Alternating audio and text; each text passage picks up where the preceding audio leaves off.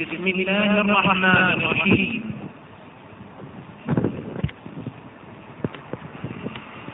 ومن أحسن قولا ممن دعا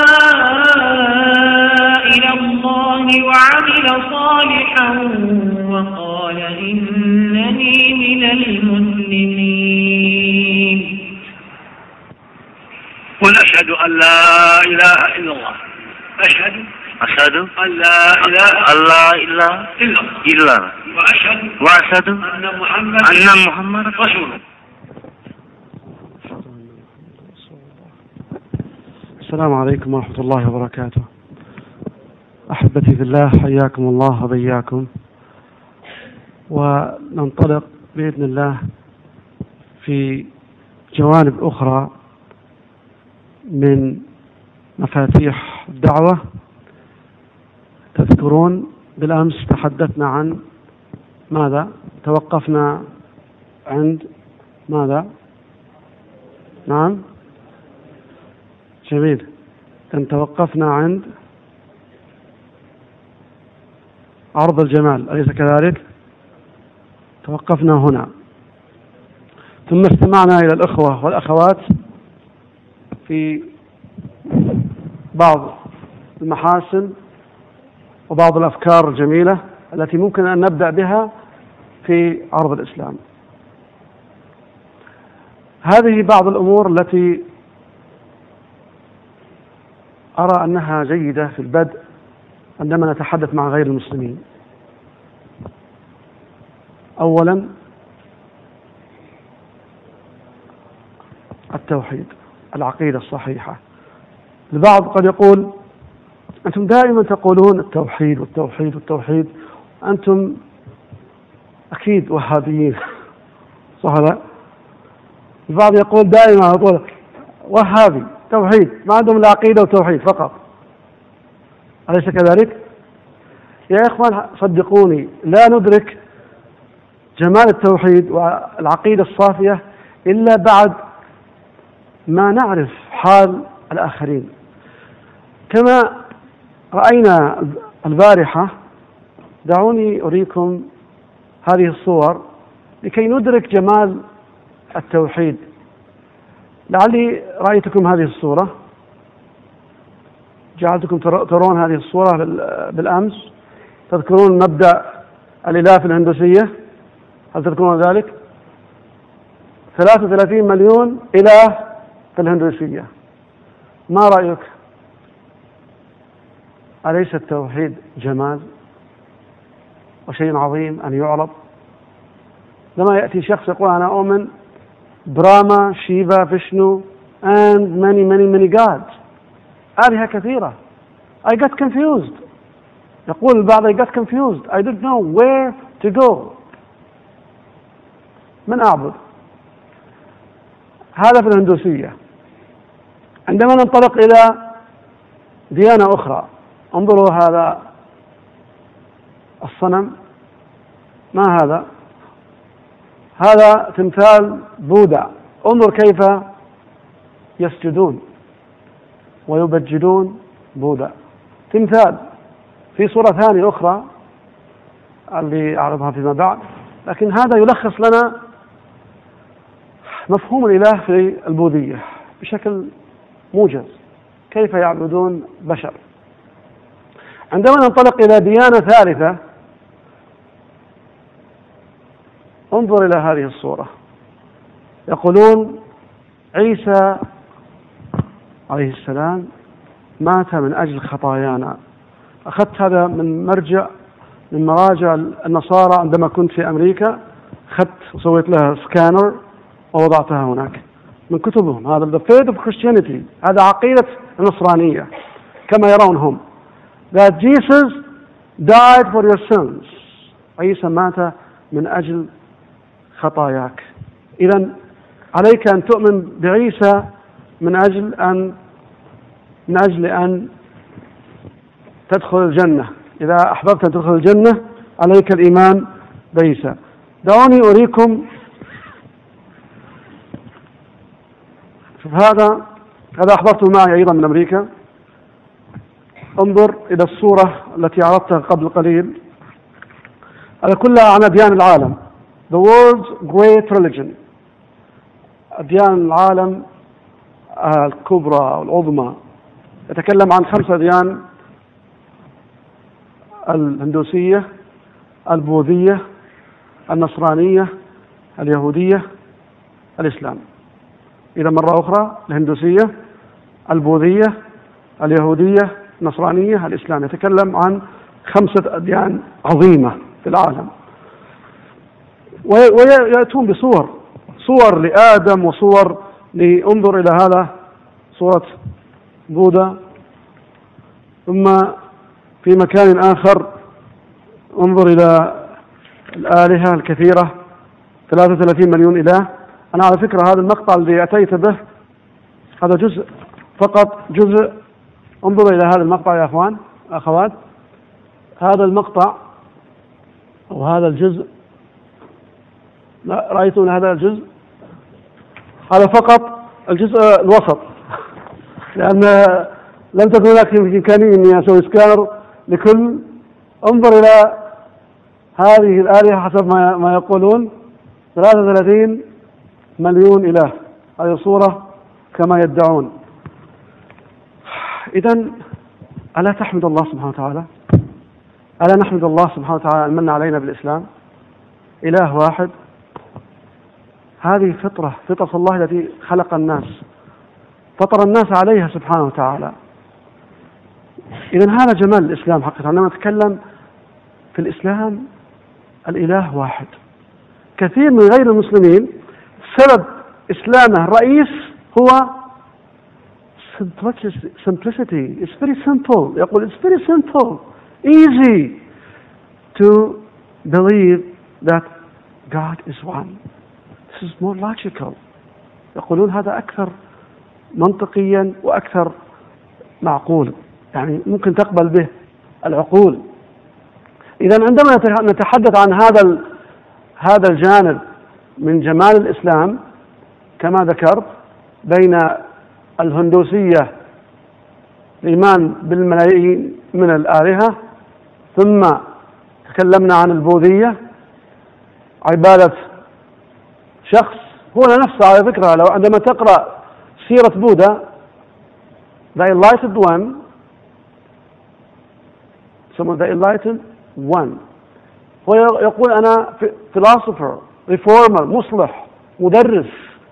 بل حتى أنه أنكر أنكر وجود الإله. بسبب 33 مليون إله في الهندوسية وهو هند أساسا من عائلة هندوسية على فكرة. فكردة فعل قال لا أنا لا أؤمن ب 33 مليون إله ولا أؤمن بتعدد الآلهة. ثم انتقل يصلح نفسه ويهتم ببعض الوصايا. ولكن بعد أن مات اتخذ إلها من دون الله. هذا بشكل ملخص. مفهوم الإله في البوذية. ثم كما عرضت قبل قليل عيسى عليه السلام وهذا أكبر طبعا يمكن أكبر نسبة قد تواجهها في البلد هنا وهناك نصارى أوروبيين أمريكان من الغرب بشكل عام. فكثير منهم يؤمن بعقيدة الصلب وعقيدة التثليث فجيد أو حري بالداعية أن يعرف كيف يفكر هؤلاء. تذكرون قصة أمس شيفا الرجل اللي قلت له شيفا اسمه شيفا وذكرت له وقعد وصارت وسيلة للحوار وجلسنا حوالي ساعة إلا ربع عشان كلمة شيفا بس. لأن اسمه شيفا. إذا هذه نعمة عظيمة. يجب أن نستشعر هذه النعمة يا إخوان. البعض يقول خلاص يكفي نحن كلها عقيدة عقيدة, عقيدة. زحكتونا. بالعكس يا إخوان يجب أن نستشعر عظمة هذا الدين بهذه العقيدة الواضحة الصافية التي أنعم الله سبحانه وتعالى بها علينا. نعمة عظيمة. أن لا تعبد إلا الله الذي خلقك. لا ولي ولا علي ولا غيره. إنما سبحانه وتعالى الله الخالق. إذا هذه خصيصة عظيمة. طيب نعود مرة أخرى إلى إلى المحاسن محاسن الإسلام وكلها محاسن لكن نختار منها ما يسمح به الوقت. كل جانب ممكن يكون محاضرة بحد ذاته. ممكن تذهب تلقي محاضرة في جانب من هذه الجوانب. قبل أن أتكلم عن كما ذكرت يا أحباب قبل أن أتكلم عن أركان الإيمان وأركان الإسلام تكاليف كما ذكرت بالأمس أنها قد تكون ثقيلة على غير المسلمين. نستطيع أن نتكلم عن بعض المحاسن منها كما ذكرت توحيد. ثانيا الشيخ أبو بكر أمس ذكر لنا جزاه الله خير المساواة equality. وذكرت لكم بالأمس أن عدد كبير من المساجين في سجون أمريكا من أفرو أمريكانز كثير منهم يدخل الإسلام بسبب المساواة. بسبب المساواة. إنما إنما المؤمنون إخوة. هذا مبدأ آخر الآن أنتقل له الأخوة. إذا هذا من محاسن الإسلام. الجميلة التي ممكن أن أبدأ بها. جانب آخر طمأنينة. ألا بذكر الله تطمئن القلوب. أن تسأل النصراني أم تسأل أو تسأل غير مسلم. أنا أذكر من خلال لقاءات ومقابلات مع غير المسلمين يقول I feel empty. Spiritually I'm empty. يعني عندي فراغ روحي. I feel depressed. أحس بالكآبة. أحس بضنك. فيه ضنك داخلي. ليش؟ السبب؟ أقول أنا أحيانا أضرب له مثال. أقول شوف هذا هذا مفتاح. مفتاح إيش؟ توقعون. سيارة يعني معناها حق شغلة محددة. سيارة. لو تقرؤون زيادة بتعرفون إيش نوع السيارة هذا الأخ ما شاء الله لقطها. إذا هناك مفتاح معين أيضا للقلب. هناك مفتاح خاص. عندما تستخدم ثلاث مفاتيح ما تدخل ما تمشي جميع تقول الأب الابن روح القدس ما تمشي ثلاث مفاتيح في نفس الفتحة والهول. الفتحة هذه تأخذ مفتاح واحد. ما هو المفتاح؟ لا إله إلا الله. ألا بذكر الله تطمئن القلوب. يا إخوان جربوا بأنفسكم بل أنتم تجربون ونجرب جميعا. نقول فلنقل الآن أشهد أن لا إله إلا الله. من قلب ممتلئ بالإيمان يا إخوان. ألا تحس؟ كذا راحة. جربها. من قلب بإيمان. واقتناع. تحس بطمأنينة. فنقول لهم هؤلاء الذين يبحثون عن الحق والمفتاح موجود. أن تقول أشهد أن لا إله إلا الله وأشهد أن محمد رسول الله. بذلك ينشرح الصدر. سبحان الله ألا تريد أن ينشرح صدرك؟ تحس بالسعادة. Inner peace. السعادة الداخلية. والأمن. والسلام في الداخل والخارج تحس بطمأنينة لو كان كل العالم ضدك مثل حال الآن حال المسلمين كل العالم ضدهم صح كل العالم تقريبا يحاول أن يوقف مد الإسلام ومع ذلك ألا تحس بالطمأنينة؟ يا أحباب أليس كذلك؟ إذا مرة أخرى ماذا قال ابن تيمية؟ أنا جنتي في صدري. دائما ذكر نفسك أنا جنتي في صدري. الوسطية. وكذلك جعلناكم أمة وسطا. وسطية. لا غلو لا تطرف. البعض قد يهتم بأمر الدنيا وينسى الآخرة. البعض يهتم بالآخرة وينسى الدنيا. ربنا آتنا في الدنيا حسنة وفي الآخرة حسنة وقنا عذاب النار. توازن. توازن واعتدال في المنهج والسلوك. وهذا على فكرة في شريط جميل للشيخ حسام البشير في هذا الاسم. الشيخ حسام البشير له شريط جميل أنصحك أن بسماعه الاعتدال في المنهج التوازن والاعتدال في المنهج والسلوك. أذكر سمعته يمكن من 1411 1410 وما زلت حقيقة ما أنسى هذا الشريط.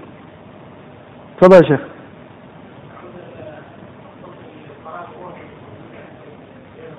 نعم.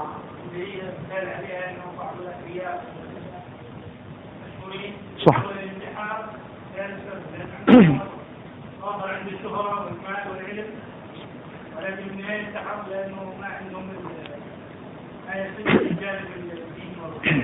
صحيح. تسمع كثير من عن قصص المشاهير من أحيانا حتى من مطربات ومغنيات تقرأ أحيانا بعض الجرائد عندهم أمراض نفسية. رحمكم الله. في أمراض نفسية يعانون منها. البعض كما ذكر الأخ الفاضل خاصة في الغرب ينتحر. مليونير لكن ما يحس بالسعادة داخليه فينتحر. والأخير يوصي الإرث يمكن للكلب. كرمكم الله. يقول اهتموا بالكلب وحطوه في قصر خاص. هذا آخر شيء. إذا الوسطية أستطيع أن أتكلم عن الوسطية الاعتدال. بكل ما تعنيه الكلمة من الاعتدال وسطية عدم تطرف لا إفراط لا تفريط فيما يتعلق بأشياء كثيرة فيما يتعلق بالروح فيما يتعلق بالجسد. فيما يتعلق بالعقل فيما يتعلق بالتعامل مع الآخرين علاقتك مع الله سبحانه وتعالى.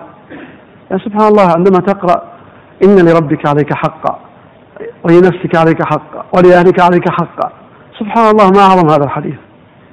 كل شخص له حق. تعطي كل حق حقه. لا رهبانية في الإسلام. وسطية توازن. ما أجمل هذا الدين يا أحباب. عندما نستشعر هذه الآيات والأحاديث ونحاول أن ننقل هذا إلى الآخرين بأسلوب مناسب. طيب نقطة أخرى. من النقاط الأخرى التي أرى أيضا أنها مناسبة مناسبة الأخوة الإسلامية كما ذكرت من قبل سبب في إسلام الكثير من الأمريكان الأفارقة هو هذا المدخل.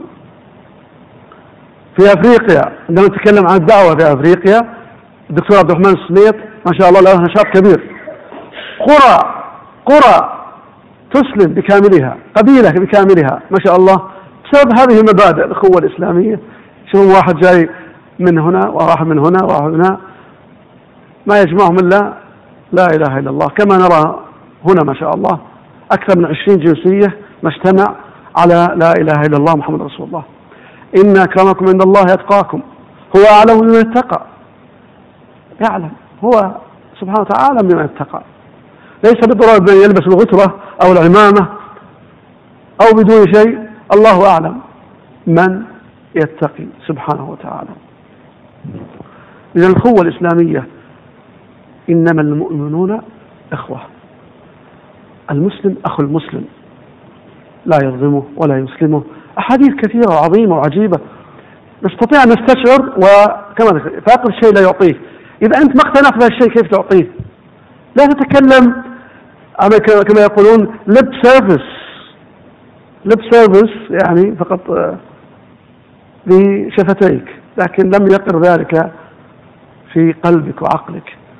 أحيانا كما ذكرت من قبل يأتي الداعية أو الأخ قد يكون رسمي. داعية رسمي ويتكلم بشكل رسمي لكن ما في حرارة. خلاص أنا خلصت المحاضرة الحمد لله انتهت نريد شخص يضع روحه في كلماته. الناس سبحان الله تأخذ ممن يرون بالفعل يتأثر لا يتكلم وهو حقيقة لا يستشعر ما يتكلم به.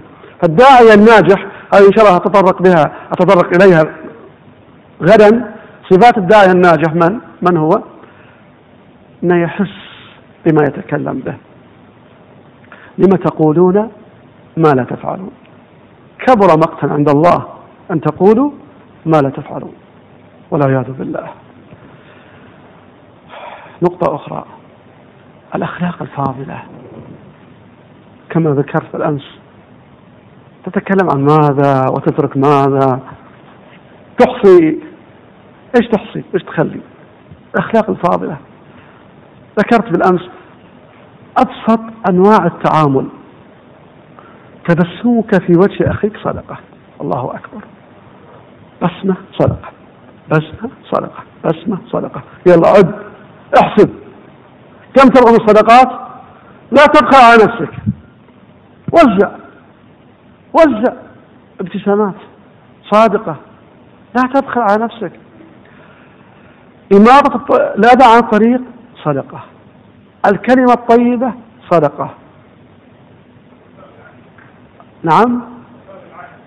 الوفاء بالعهد تحمل للرجل متاعه سبحان الله تعين الرجل لك بذلك أجر. أحاديث عظيمة. جميل حقا عندما يعني آه، نخطط للدعوة والتحضير للمحاضرة. أن نجمع مثل هذه الأحاديث الذهبية العظيمة. الأخلاق الفاضلة.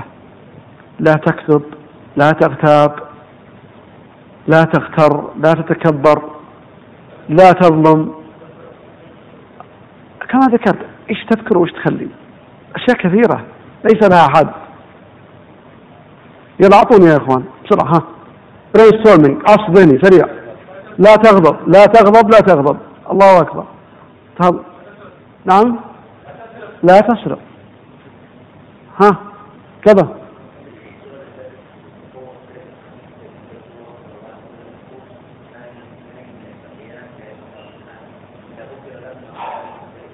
الله أكبر الله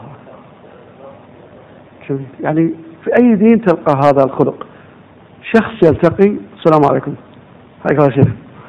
تلتقي وتتصافح تتحاط الخطايا إيش تبغى؟ هل هناك دين يعطيك مثل هذا هذا الأجر وهذا الخلق؟ شيء عجيب يا إخوان. أنا والله لا أعجب كل العجب ممن يستحي من الإسلام. أحيانا عندما البعض يسافر الغرب ولا كذا تلقاه يفسخ وزوجته إن كان محجبة قال لا تحجبين. أحد يطلعون يطلعون ومشكلة إيش يقولون؟ يا أخي والله لا أعجب. يعني أنا عشت في أمريكا سبع سنوات ووجدت العجب العجاب كل مرة أسافر في الطائرة نبدأ بعبايات وننتهي بدون عبايات وين العبايات؟ سبحان الله. تستحون من العباية أنا زوجتي تقول وين اللي شفناهم؟ نفس العبايات نزلنا المطار في نيويورك JFK ما شفنا إلا ثلاثة أربع سبحان تصدعون سبحان الله. أمور عجيبة. فيجب علينا أن نفخر بهذا الدين يا إخوان.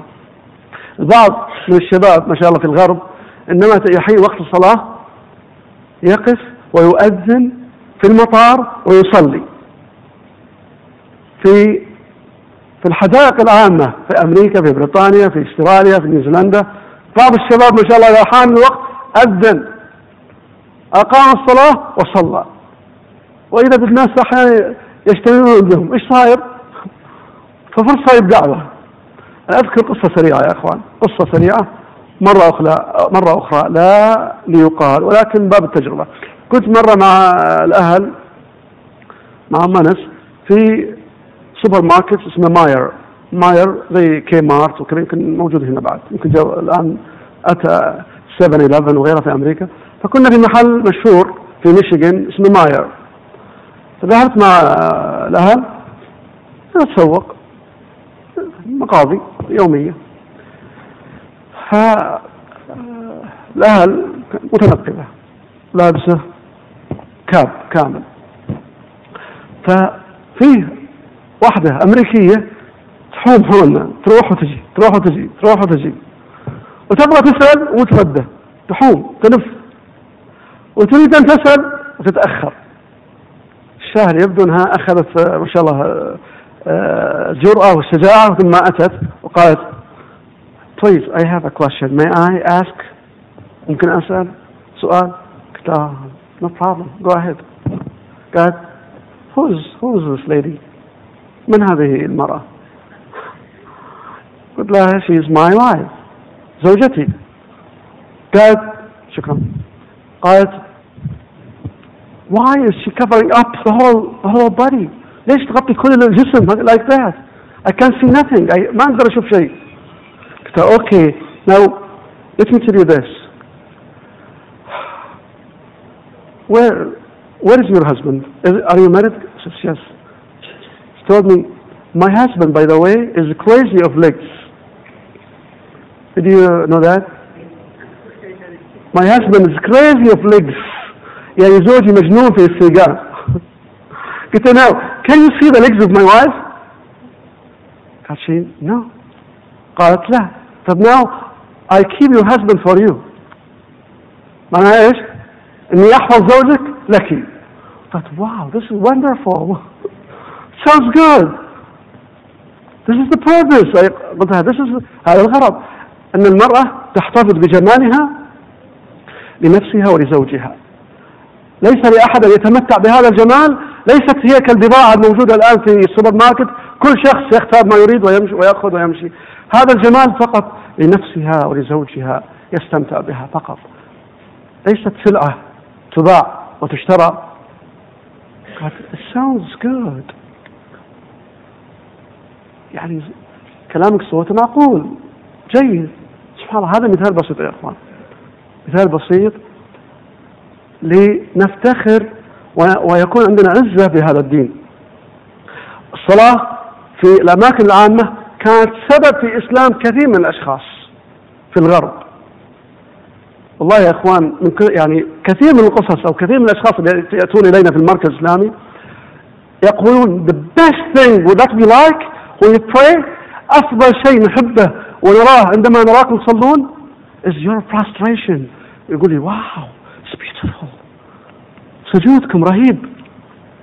I feel it. يقول I feel it. السجود سبحان الله. يحس بفراغ روحي يتمنى أن يسجد لكن لا يعرف كيف. الكنيسة لا تخبره بأن يسجد. Just pray in the name of Jesus. تصلي باسم عيسى. He died for your sins. هو مات من أجل خطاياك. To have salvation Brother Isa, to have salvation, what we can do? Yes, Brother Isa? Huh? What? Through who? Through? No, Christianity. Through Jesus. إذا الخلاص عبر عيسى فقط. هذا عندهم الخلاص. تبي تخلص؟ تأخذ الجنة؟ آمن بعيسى فقط. لا يحتاج أن تعمل. أن عندهم في الكتاب المقدس ما ينقض هذا الكلام. وأوريكم إن شاء الله بعد شوي إذا تكلمنا عن الأديان المقارنة. في الكتاب المقدس موجود عندهم عبارة من العبارات التي تقول تقول الشنطة الثانية يا شيخ محمد وينها الشنطة اللي فيها الأناجيل؟ جايب اليوم لكم أربع تناجيل عشان أقارن لكم بين ما يقولون من اختلافات واضحة. يبدو أن في شيخ عادل ما أدري لو تذكر أخ محمد الشنطة تبقت الله يحفظك. إذا الأخلاق الفاضلة عن ماذا نتكلم؟ كفاءة اليتيم أخت, أخت ذكرت أنا وكاف اليتيم كهاتين وأشار بالسبابة الوسطى قضايا كثيرة في الأخلاق الفاضلة. جانب آخر من جمال الإسلام ومحاسنه. الإسلام يجيب بوضوح على أسئلة حاسمة ومهمة وخاصة مثل هذا مع الغربيين والأوروبيين بشكل عام questions. يسألون why? Why? Why? لماذا؟ فاحنا نقول لهم الإسلام يجيب لكم بإذن الله كل شيء موجود. فنعطيهم نقول سؤال من الخالق؟ من الخالق؟ وين أحد الأطفال اصغر أصغر طفل؟ وينه أصغر طفل. البطل هذا شو اسمه؟ لو سمحت تعال حبيبي. تعال ترى اليوم بعد في هدايا إن شاء الله. تعال يا حبيبي. تعال. أنت إن شاء الله الداعية المرتقب للمستقبل. شوية شوية. إيش اسمك؟ إسحاق. إسحاق. إسحاق. ما شاء الله. طيب خذ هذا الميكروفون. قل اسمك مرة ثانية. إسحاق. ما شاء الله. من من من هو ربك؟ الله. من خلقك؟ الله. الله أكبر. شوف هذا الطفل ممكن يصير داعية. من خالق؟ الله. هؤلاء يقولون بوذا كريشنا شيفا براما. God the Father, God the Son, God the Holy Spirit, الله الأب, الله الابن, الله روح القدس. ثلاثة. لا تقولوا ثلاثة. الله يقول لا تقولوا ثلاثة. سبحان الله. إذا من هو الخالق؟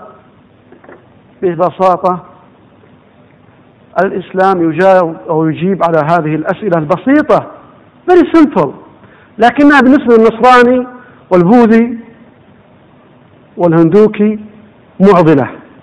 في confusion فيه ربكة ارتباك ذهني فيه غموض عدم وضوح إذا ببساطة هذا إسحاق الولد إسحاق يستطيع أن يدعو إلى الله سبحانه وتعالى.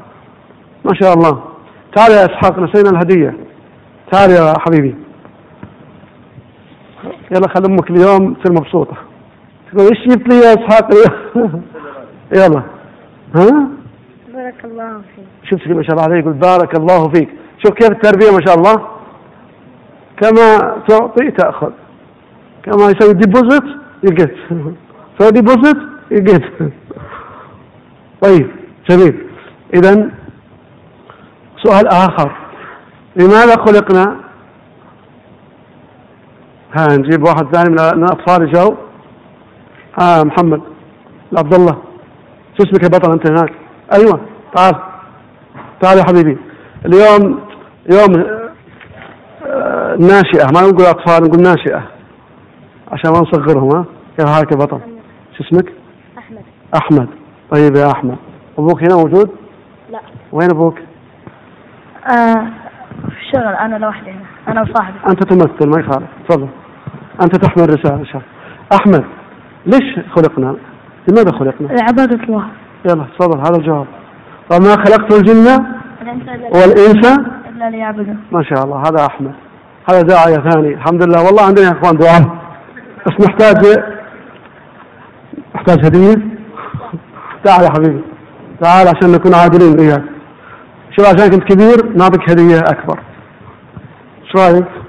يلا حياك الله. إذا عندنا دعاء يا إخوان لكن نريد أن نعمل. كم منا من المسلمين من يعرف أبجديات لكن من يحمل هم الإسلام؟ عندما نرى الآلاف من البشر من الأوروبيين وغيرهم من يدعوهم إلى الإسلام يا أخوان؟ والله عندما أدخل الفندق وأشوف العالم من من لهم؟ من لهم؟ متى ندعوهم؟ متى؟ الله المستعان. طيب ننطلق إلى نقطة أخرى. من نعبد؟ هذا سؤال كبير بالنسبة لهم. سؤال كبير. النصارى يقولون are we supposed to هل من المفترض أن نعبد نعبد. God the Father الأب نعبد أم نعبد الإبن؟ God the Son من نعبد. فبعضهم يقول in the name of Jesus. صحيح عيسى؟ عيسى الحين بعد شوي إن شاء الله بقص لنا قصة إسلامة. إحدى الأخوات بالأمس جزاها الله خيرا اقترحت أن تكون قصة إسلام. فالأخ عيسى اليوم إن شاء الله بإذن الله يحكي لنا قصة إسلامة. فهم دائما يقولون زرت بعض الكنائس هناك pray in the name of Jesus. بعض الرؤساء حركاتهم علمهم الحمد لله الذي عافانا. وأنعم علينا بنعمة الإسلام. ما أعظمها والله من نعمة يا إخوان. رأيتوا الصورة قبل قليل. الصورة قبل قليل. تذكرونها أم نسيت انظروا إلى هذه الصورة. شو هذا الرجل؟ من يعبد؟ ها؟ هذا بوذا هذا يعبد بوذا إذا عندما نسأل السؤال من نعبد سؤال حيوي ومهم. هناك تخبط كبير. ملايين البشر تخيل يا إخوان أنا أسأل أيضا نفسي أحيانا أقول سبحان الله هل ملايين البشر في الصين في كوريا في اليابان من لهم؟ قد نهتم بالغرب نتكلم اللغة الإنجليزية نحاول أن ندعو هؤلاء لكن أيضا هذا العالم الكبير ملايين من البشر الصين كم مليار؟ أو أكثر. كوريا الشمالية والجنوبية اليابان تايوان كمبوديا وغيرها من دول. منسية الشرق البعيد الشرق الأقصى. إذا عندما نتكلم عن الدعوة للغربيين ولأوروبا وللغرب وأمريكا أيضا هناك في أسبانيا في النرويج في تشيكوسلوفاكيا في الدنمارك هناك البرازيل الأرجنتين تشيلي. في مختلف أنحاء العالم. من لهم يا إخوان؟ من لهم؟ صلى الله يعيننا وإياكم. اللهم آمين. عيسى مرة أخرى؟ للتذكير ولمن أتى الآن؟ هذه عقيدة النصارى أن تؤمن بأن عيسى هو الذي مات من أجل خطاياك وإذا آمنت بذلك خلصت. يعني خذ تذكرة إلى الجنة معناها. أوبن تيكت هذا من باب معرفة خلفيات المدعوين يا أحباب. أنا لا يعني لا يظن البعض نحن هنا نسوق لهؤلاء ولكن من باب معرفة عرفت الشر لا للشر لكن لأتقيه. وتعرف بضدها ها؟ تتميز الأشياء. سبحان الله. ما تعرف أخي أخي الكريم ما أو أختي الكريم ما تعرفين ولا أعرف ولا تعرف معنى الصحة إلا إذا متى؟ إذا رحت المستشفى وشفت اللي جالس له شهرين وثلاثة واللي له عشر سنوات واللي له خمسة أشهر اللي مصاب بشار رباعي واللي ما يتنفس إلا عن طريق الأكسجين تقول الحمد لله. إذا تستشعر أهمية الصحة اللي الله أنعم بها علينا. فالحمد لله. طيب ننطلق إلى نقاط أخرى. سؤال آخر من هو الله؟ سؤال كبير. الملايين من البشر يسألون هذا السؤال من هو الله؟ الحق. هل هو كما ذكرنا براما شيفا كريشنا بودا Jesus؟ بعضهم يقولون Mary the mother of God أم الإله يسمونها أيضا مريم أم الإله. تعالى الله عما يقولون.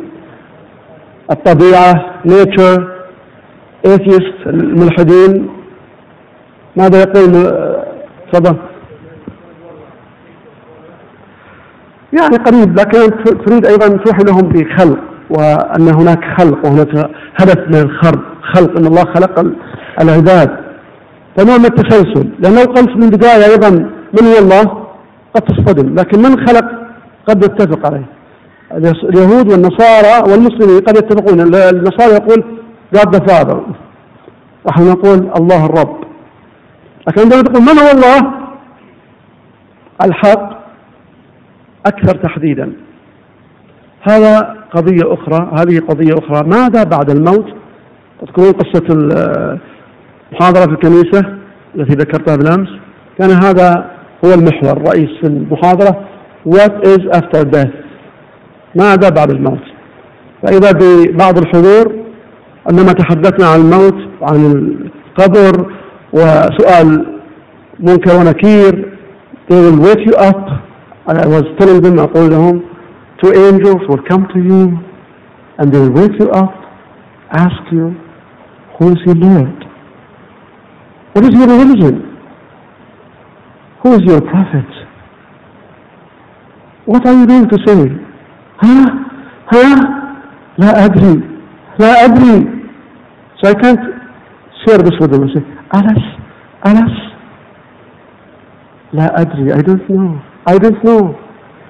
Do you want to have to, do you want to have this answer? I don't know. No, no. I want to study. I want to prepare myself for this question. أريد أن أعد نفسي لهذا السؤال. إذا دعونا أنا أقول لهم دعونا دعونا نبدأ بالإعداد لهذه الأسئلة. من ربك؟ ما دينك؟ من نبيك؟ تحرك في حتى النصارى لما نتكلم عن الجنة والنار يهتمون بهذا الجانب. قضية أخرى. ألا وهي كما ترون الآن تأتي ما المصير هذا أيضا مكمل وأكثر تحديدا للموضوع السابق يعني قد يكون بأسلوب آخر ما المصير What's next? What will be your situation when you die? What, where are you heading? هذا سؤال دائما يسأل في في باللغة الإنجليزية يقول where are you heading؟ تسمعونها؟ ها؟ where are you heading؟ إذا هذه الأسئلة لها بعد لغوي وبعد أحيانا أيضا تتلمس حاجات المدعوين خاصة أنا أتكلم الآن مع النصارى بعد ذلك يا أحباب الآن أصل إلى هذا الموقف وأتوقف. شوية نأخذ راحة دقيقتين؟ وأريكم خلال هذه الراحة مقطع رأيناه بالأمس أو قبل أمس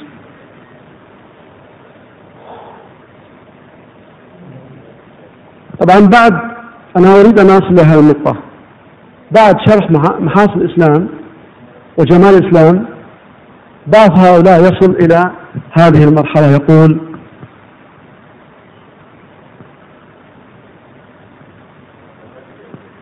بسم الله الرحمن الرحيم.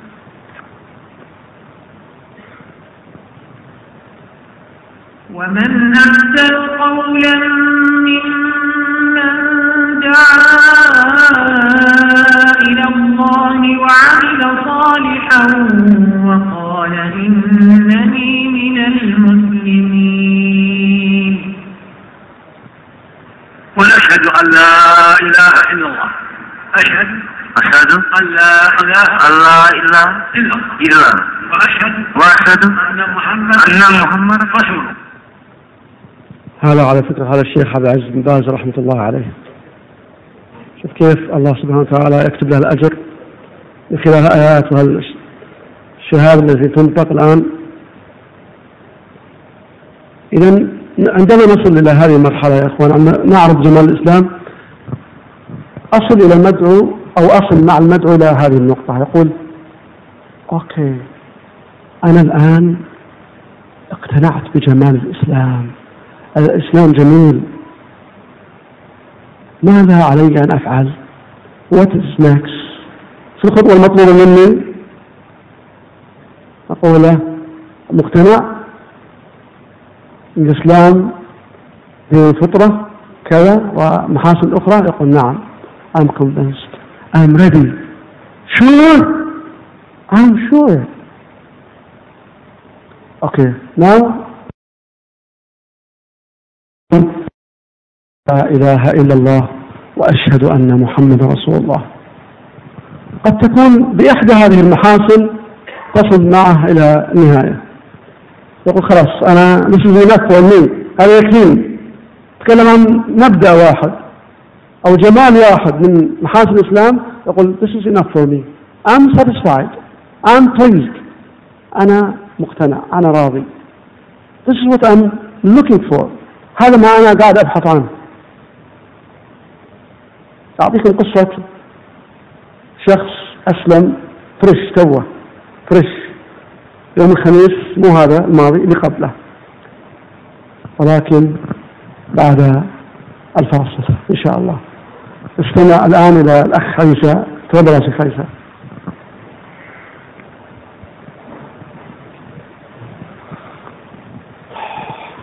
تفضل. حياك الله. Now the question is simply tell us how did you become a Muslim? Why did you become a Muslim? بسم الله أعوذ بالله من الشيطان الرجيم. بسم الله الرحمن الرحيم. الحمد لله كيف كويس الحمد لله رب العالمين. والصلاة والسلام على رسول الله صلى الله عليه وسلم. السلام عليكم ورحمة الله وبركاته. وعليكم السلام. ورحمة الله Before knowing Islam I... Talk to them please. Okay. Now we practice نمارس الآن احنا فن اللقاء أيضا ها Okay just to practice Before knowing Islam I will go there uh, what I know about the Muslims in the Philippines, Mhm. they are pagans. Yes They worship uh, no other than other deities or they have so many gods. Before becoming a Muslim, Mhm. uh, آه من يترجم لنا يا إخوان؟ من يترجم؟ من يمارس الترجمة؟ تفضل يا أستاذ. إحنا نبغى نمارس آه، تدريب عملي. لا أن نستأثر بكل اللقاء. تفضل يا أستاذ. إيش يبدو له يشتغل. وين الاخ عبد الله؟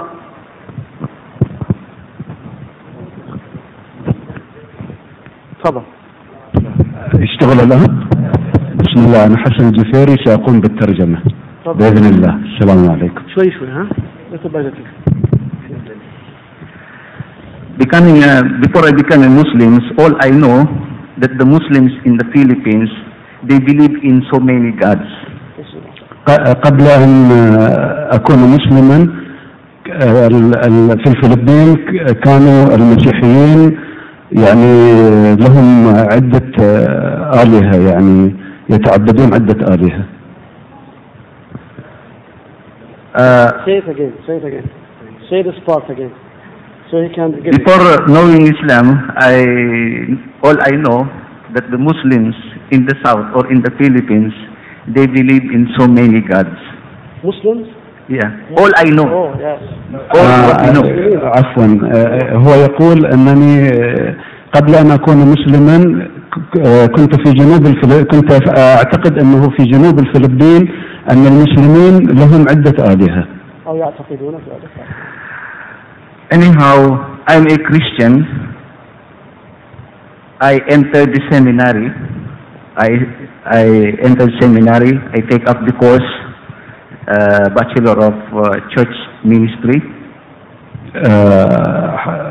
أود ترانسليت يقول أني أنا كمسيحي كنت في آه، إحدى الدورات وأنني يعني يعني كنت موجودا في إحدى الدورات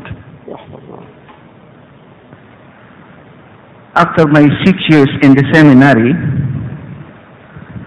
I was disappointed while I'm studying because we have a lot of confusion, especially in the, in the Trinity, the deity of Jesus, about the Bible, This is enough. brother. That's enough. آه، كنت مرتبكا في ما إذا كان هناك يعني بالنسبة إلى ال- إلى الإنجيل وبالنسبة إلى آه، المسيح آه، خلي بس أؤكد على نقطة ذكرها أخي أيوة. سماح. يقول كنت أدرس لمدة ست سنوات في اللاهوت يدرس في الكنيسة وخلال هذه الست سنوات أو بعد هذه الست سنوات أخ- أخذ يشعر بالارتباك والغموض فيما يتعلق بعقيدة التثليث Trinity and deity of God of Jesus قضية قضية ألوهية ألوهية عيسى عليه السلام and what deity of authenticity of the Bible, and and uh, the atonement for sins, about the death of Jesus. آه، atonement Yes. قضية أن عيسى مات من أجل البشر يسمونها الكفارة and many more. While I'm studying in the seminary, I have a confusion regarding who really God is. Is it Jesus or the Father or the Holy Spirit? ب- بينما كنت أدرس اللاهوت كان عندي يعني عدم اليقين فيما إذا كان ال- المسيح آه، أو آه، لأني أنا يعني آه، الكلمات الدينية هذه غير هو الظاهر يبدو أنه متخصص في الدين كان. طيب إيش رأيك إحنا نعطي فرصة أيضا لطرف آخر؟ لنستفيد نريد شخص آخر أيضا يساهم معنا. تفضل يا أستاذ.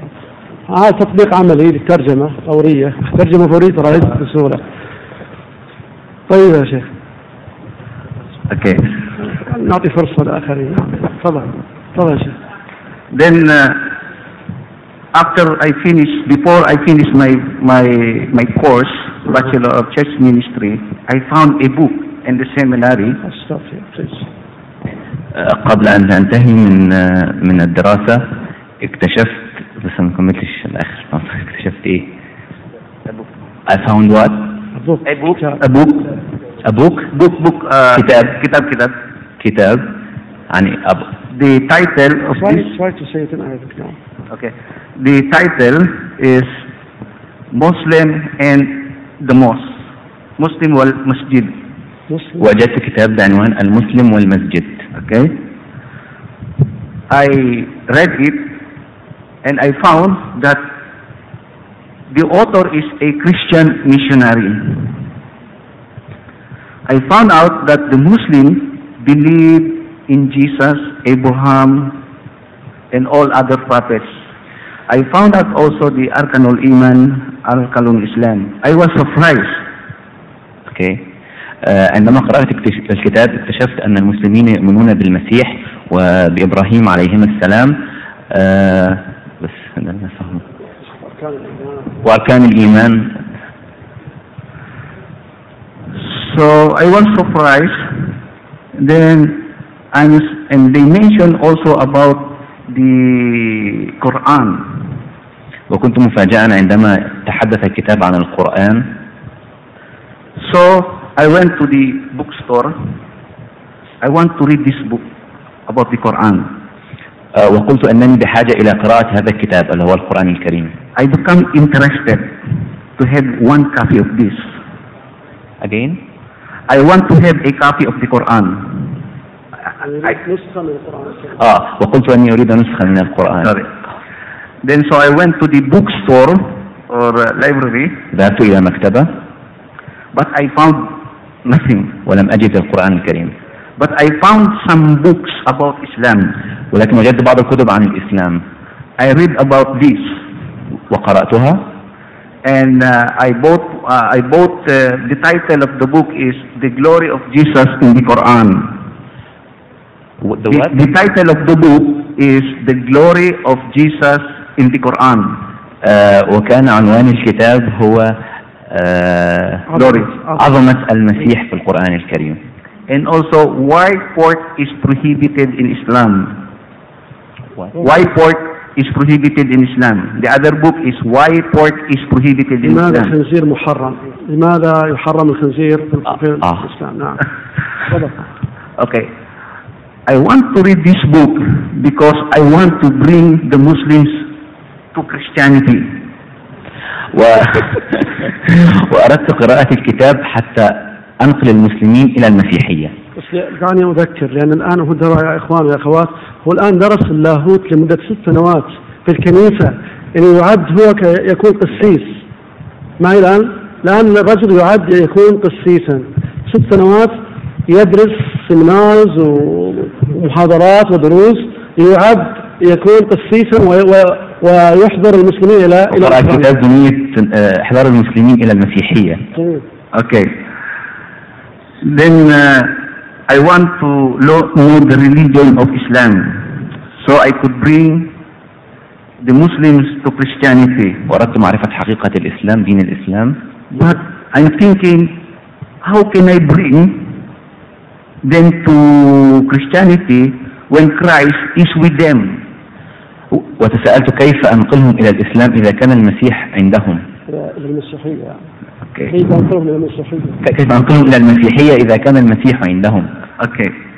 So what I did is I asked the Muslims, I went to the market to see the Muslims there and asked a copy of the Quran. وذهبت إلى مكان قهوة وت- وتسألت أني أريد نسخة من القرآن الكريم But they say you cannot have a Quran because you are not a Muslim. وقالوا لي انك آه، لا يمكن ان تمتلك القرآن لانك لست مسلم So I was disappointed. كنت محبطا I was disappointed, and I'm thinking that Muslims is only for Muslim and Christian is only for Christians. واقتنعت بان الاسلام للمسلمين والمسيحية للمسيحيين After I finish my course, I am taking up the psychology. وبعد ان انتهيت من الدورة انتهيت من الدورة اخذت دورة في علم النفس One time in the in the park, Manila, Manila Park, ومرة في حديقة في مانيلا I met many Muslims there. التقيت بعدد من المسلمين هناك They are doing da'wah. They are, they are making uh, propagation. يقدمون الدعوة يقدمون آه، يقومون بالدعوة Okay. And then they gave me some reading materials. They gave me uh, مسيات الكتب. آه، واعطوني بعض الكتب And then someone told me that the one who is teaching is a former priest. أخبر أخبر بأن الذي يدرس ويعلم ويدعو كان قسا سابقا أو قسيسا سابقا I'm thinking this man is crazy. He become a Muslim. وتعجبت انه إن القسيس أصبح مسلما Okay. So I pretend to be an ordinary man. يعني ادعى أو أظهر بأنه رجلا عاديا ما عنده خلفية عن الإنجيل ولا هو رجل دين ادعى له I don't want them to know that I'm also a cassis. ولم آه، أود أن يعرفوا أني اعد لاكون قسيسا I want to have a debate with this man. واردت ان اشترك أول- في الحوار أن يعمل مناظرة مع هذا مناظرة أو حوار Okay. نعم So I want to prove him that Christianity is the true religion. واردت ان اثبت له ان المسيحية هي الدين الحقيقي So I came to him. وذهبت اليه He's teaching.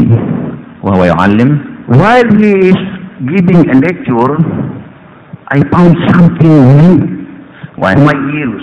وبينما كان يقول المحاضرة اكتشفت شيئا جديدا Especially when he mentioned that Islam is in the Bible وخاصة عندما قال أن الإسلام موجود في الإنجيل and Muhammad was prophesied in the Bible. وأن محمد صلى الله عليه وسلم مذكور في الإنجيل أيضا So I was shocked. I was surprised. Yeah, sure. okay. Then, instead to have a debate, I asked him the questions. وبدأت أسأله في أسئلة بدل المناظرة صارت الحين أسئلة ها؟ I asked him show me the evidence from the Bible that Muhammad was prophesied. وقلت له أرني أدلة من الإنجيل أن محمد صلى الله عليه وسلم مذكور في الإنجيل He expounded to me many verses. And he gave me more many verses from the Bible to have my own research. وقرأ لي عدة أجزاء من القرآن عدة أجزاء من الإنجيل آه، ليدلل بها على ذلك I could not sleep while having my own research. لم يستطع أن ينام وهو يقوم بالبحث صار النوم عنه خلاص شكك أوكي Okay. Then for almost three months of studying Muhammad in the Bible, صلى الله عليه وسلم. Sallallahu Alaihi Wasallam, I found out that really he was prophesied in the Bible. وتأكدت أو اكتشفت أنه مذكور في القرآن أنه مذكور في الإنجيل بعد ثلاث أشهر من بعد البحث. ثلاثة أشهر من البحث اكتشفت أنه مذكور في الإنجيل نعم. If Muhammad is in the Bible, I should become a Muslim.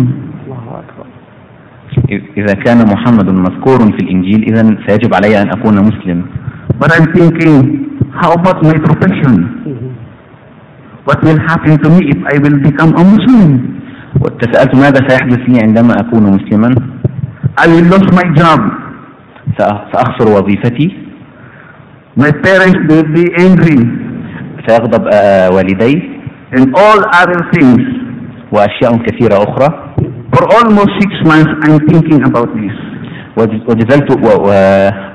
وقد- وبدأت أفكر في هذه الأشياء ناصر وظيفته لمدة ستة أشهر يفكر في هذه الأشياء While in the church, I'm giving lectures, but I feel like this is not the place for me. وظل آه، في الكنيسة يعطي محاضرات ولكنه مقتنع في داخل نفسه أنه ليس هذا المكان هذا المكان ليس له Okay, forget Islam first. I lose my job. قال إذا دع الإسلام دع الإسلام حتى لا أخسر وظيفتي نعم Okay. Then I ask Allah to show me the truth. وطلبت من الله أن ي- أن يريني الطريق الصحيح One time I'm open opening the radio وذات مرة عندما فتحت الراديو and I come across to the Islamic program. واستمعت إلى برنامج إسلامي The person speaking is the one whom I previously I speak with the former priest who became Muslim. وكان الرجل الذي يتحدث في الراديو هو نفس الرجل الذي تحدثت إليه في الحديقة القسيس السابق He announced that we will be in the port to give you some free books. He announced in the radio that we will dis- going to distribute many more books. قد أعلن في الإذاعة بأنه سيقوم بتوزيع المزيد من الكتب في الحديقة Okay. So I rushed myself, put my clothes, and go there. ارتديت ملابسي وذهبت سريعا إلى الحديقة And then I told them how to become a Muslim. وسألته كيف أصبح مسلما He gave me some introduction about Islam. أعطاني بعض المقدمات عن الإسلام And then after that, they gave me the books. It's the Bible, God's Word. و- وجاء لي بكتاب هل الإنجيل هو كلام الله I opened it, I read it, and I found that this is the things that we are in confused in the seminary. That's why we have so many debates. هي- يقول هذه هي الأشياء عندما قرأ كتاب هل الإنجيل كلام الله للشيخ أحمد ددات صحيح؟ Now, إي نعم. فيقول يقول هذا الشيء اللي كنا ندرسه إحنا في الكنيسة وفي ديبيت حوله في مناظرات وفي جدل حوله. نعم. I asked them how to pray. سألته كيف أصلي؟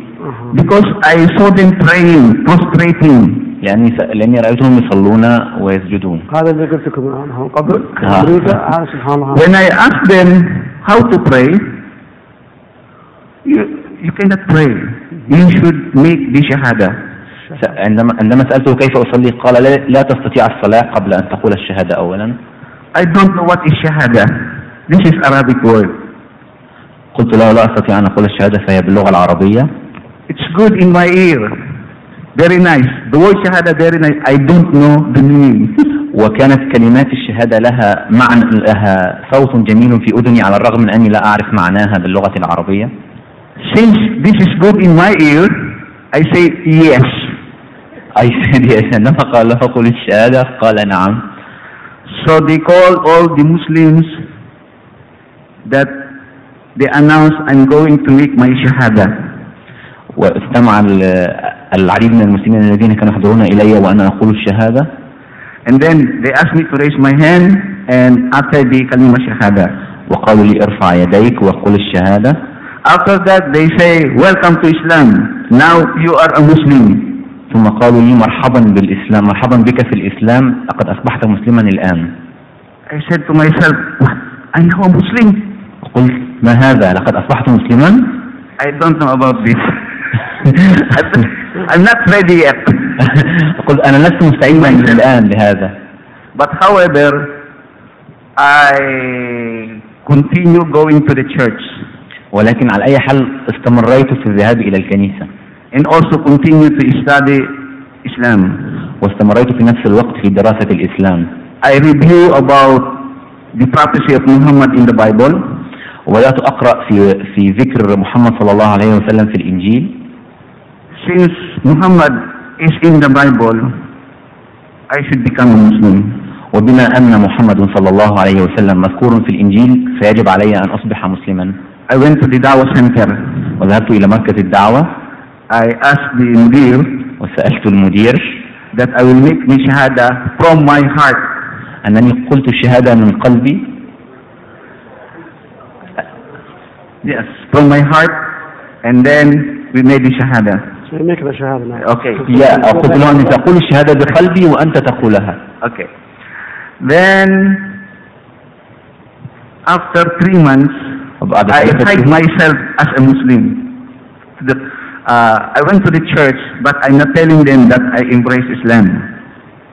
I went to the church. يا I'm not telling them that I embrace Islam. آه، كنت أذهب إلى الكنيسة ولكني لم أخبرهم بأني آه، قلت الشهادة وقنعت بالإسلام After three months, I made a resignation in the church. وبعد ثلاثة شهور قدمت استقالتي من الكنيسة And then I told them, now I'm a Muslim. وقلت لهم أنني أصبحت الآن مسلما Many of them cried. العديد منهم بكى Many of them became angry. والعديد الآخرين They say many things bad against me, وكان لهم شعور سيء تجاهي especially my parents, وخاصة والدي and became crazy.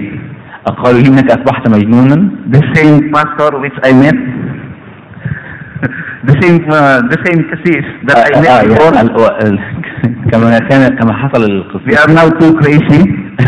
أصبح هناك الآن اثنين مجانين القسيس الذي أسلم وهو And then uh, one time, one of our professor in the seminary, وفي إحدى محاضراته he is an American Jew, Yehudi.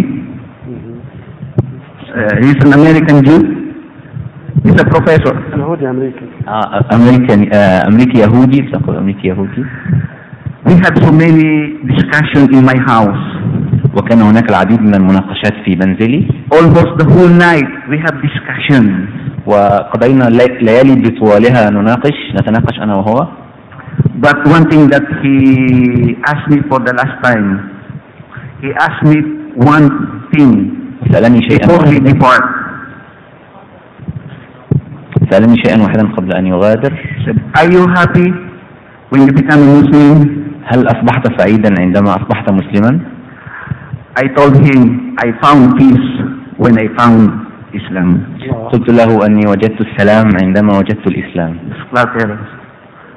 السلام عليكم. بارك الله فيك جزاك الله خير عليكم السلام ما شاء الله ما شاء الله بارك الله فيك الحمد لله الحمد لله الله يثبتنا. إلى سبيل ربك بالحكمة والموعظة الحسنة وجادلهم بالتي هي أحسن إن ربك هو أعلم بمن ضل عن أعلم الله وأشهد أن محمدا رسول الله مبروك مبروك إن شاء الله تصير مسلم كويس إن شاء الله إن شاء الله والله مبروك. الله يثبت عليك. محمدا رسول الله أشهد أن لا إله إلا الله وأشهد أن محمدا رسول الله. أشهد أن لا إله إلا الله. وأشهد أن محمدا رسول الله. أشهد أشهد أن لا أن لا إله إلا الله وأشهد أن محمدا رسول الله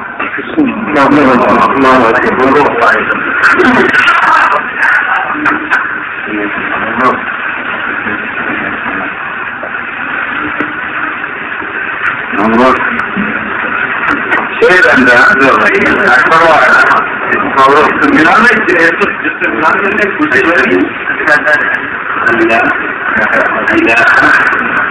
إلا الله وأشهد أن محمدا رسول الله الله لا فاكر الله الشرف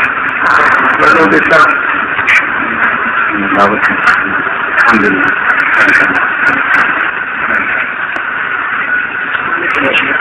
أشهد أشهد أن لا إله إلا الله وأشهد أن محمدا رسول الله. الحمد لله الحمد لله لا مسلم له الحمد لله. الحمد لله.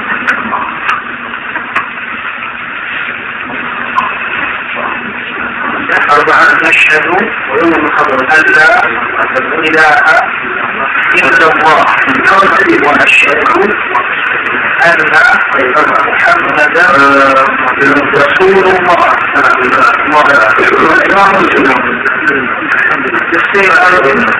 أشهد أن لا إله إلا الله وأشهد أن محمدا رسول الله رسول الله الحمد لله. يا رب الحمد لله. أشهد أن لا إله إلا الله. وأشهد أن أن محمدا محمد رسول الله؟ رسول الله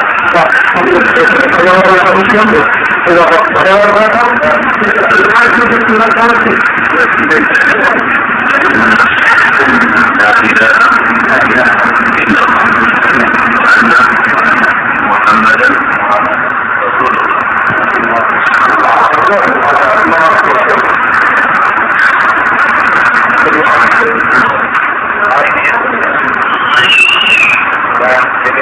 that there is no God, no God except Allah the Almighty, except Allah the Almighty, and I bear witness, I bear witness that Muhammad, that Muhammad is his servant, is his servant and messenger. And his messenger. Okay, this is, this is what we are going to say now. Yeah. Okay, give me your hand. أشهد أشهد أن لا إله إلا الله إلا الله وأشهد وأشهد أن أن محمدا محمدا رسول الله رسول الله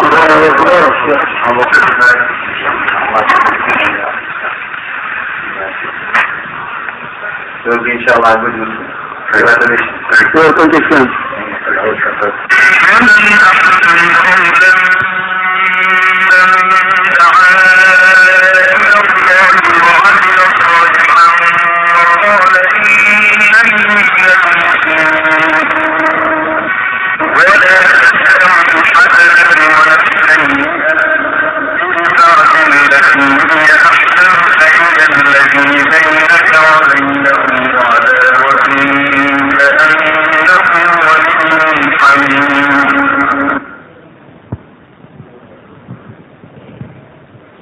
الحمد لله على كل حال. نسأل الله يتقبل منا ومنكم من المسلمين أجمعين. تفضل. نعم. تفضل. هناك سؤال من الشيخ إلى الأخ عيسى. الحمد لله رب العالمين والصلاة والسلام على أشرف المرسلين نبينا محمد رسول الله صلى الله عليه وعلى آله وصحبه أجمعين. يعني من حديث أخونا عيسى فهمنا شيئين. الشيء الأول يعني الذي يعني يعني جعله يسلم هو وجود اسم الرسول صلى الله عليه وسلم في الإنجيل. نمرة واحد اثنين يعني فوق آه وأخذ في هذا ال ال يعني ال ال ال الشيء الذي بينه وبين نفسه إنه محمد موجود في الإسلام في الإنجيل فاقتنع بذلك. ولكن جاءه ظرف آخر وهو فقدان الوظيفة. يعني ده يعتبر السبب الثاني يعني ممكن إنسان يأتيه القناعة بهذا الاسلام بالإسلام ولكن فقدان الوظيفة أو الأهل أو غضب الأهل عليه يكون سبب في إحجامه عن الإسلام. يعني ال ال الأمر الأخير كيف نغني العوام؟ إذا كان هذا بالنسبة لقسيس ولكن العوام لأنهم ليس لهم دين يعني ما عنده غناعة في الإنجيل ولا شيء ولكن يسمع أبوه أو أمه يقول أنا مسيح وهو مسيحي. فكيف غناء يعني كيف نغني العوام؟ ثم كيف نغني على هؤلاء القسسة بهذا بهذا الدين وموضوع الوظيفة وهذه؟ وما هو أفضل شيء بالنسبة لدعوة المسيحيين؟ يعني كيف تقنعهم؟ وأمثل شيء مر عليه كيف إقناعهم بهذا الدين؟ جزاك الله خير. سؤال للشيخ عيسى ها؟ سؤال للشيخ عيسى. نعم. تفضل يا شيخ عيسى. Did you understand the question? إذا اشرح له باللغة الإنجليزية. ما شاء الله. تتكلم الإنجليزية. تفضل يا شيخ. Did you understand his question? إذا أعطه السؤال حبة حبة وأنا أحاول واحدة واحدة قل اذكر السؤال مرة أخرى. إذا السؤال عن آه، النقطة الأولى شكرا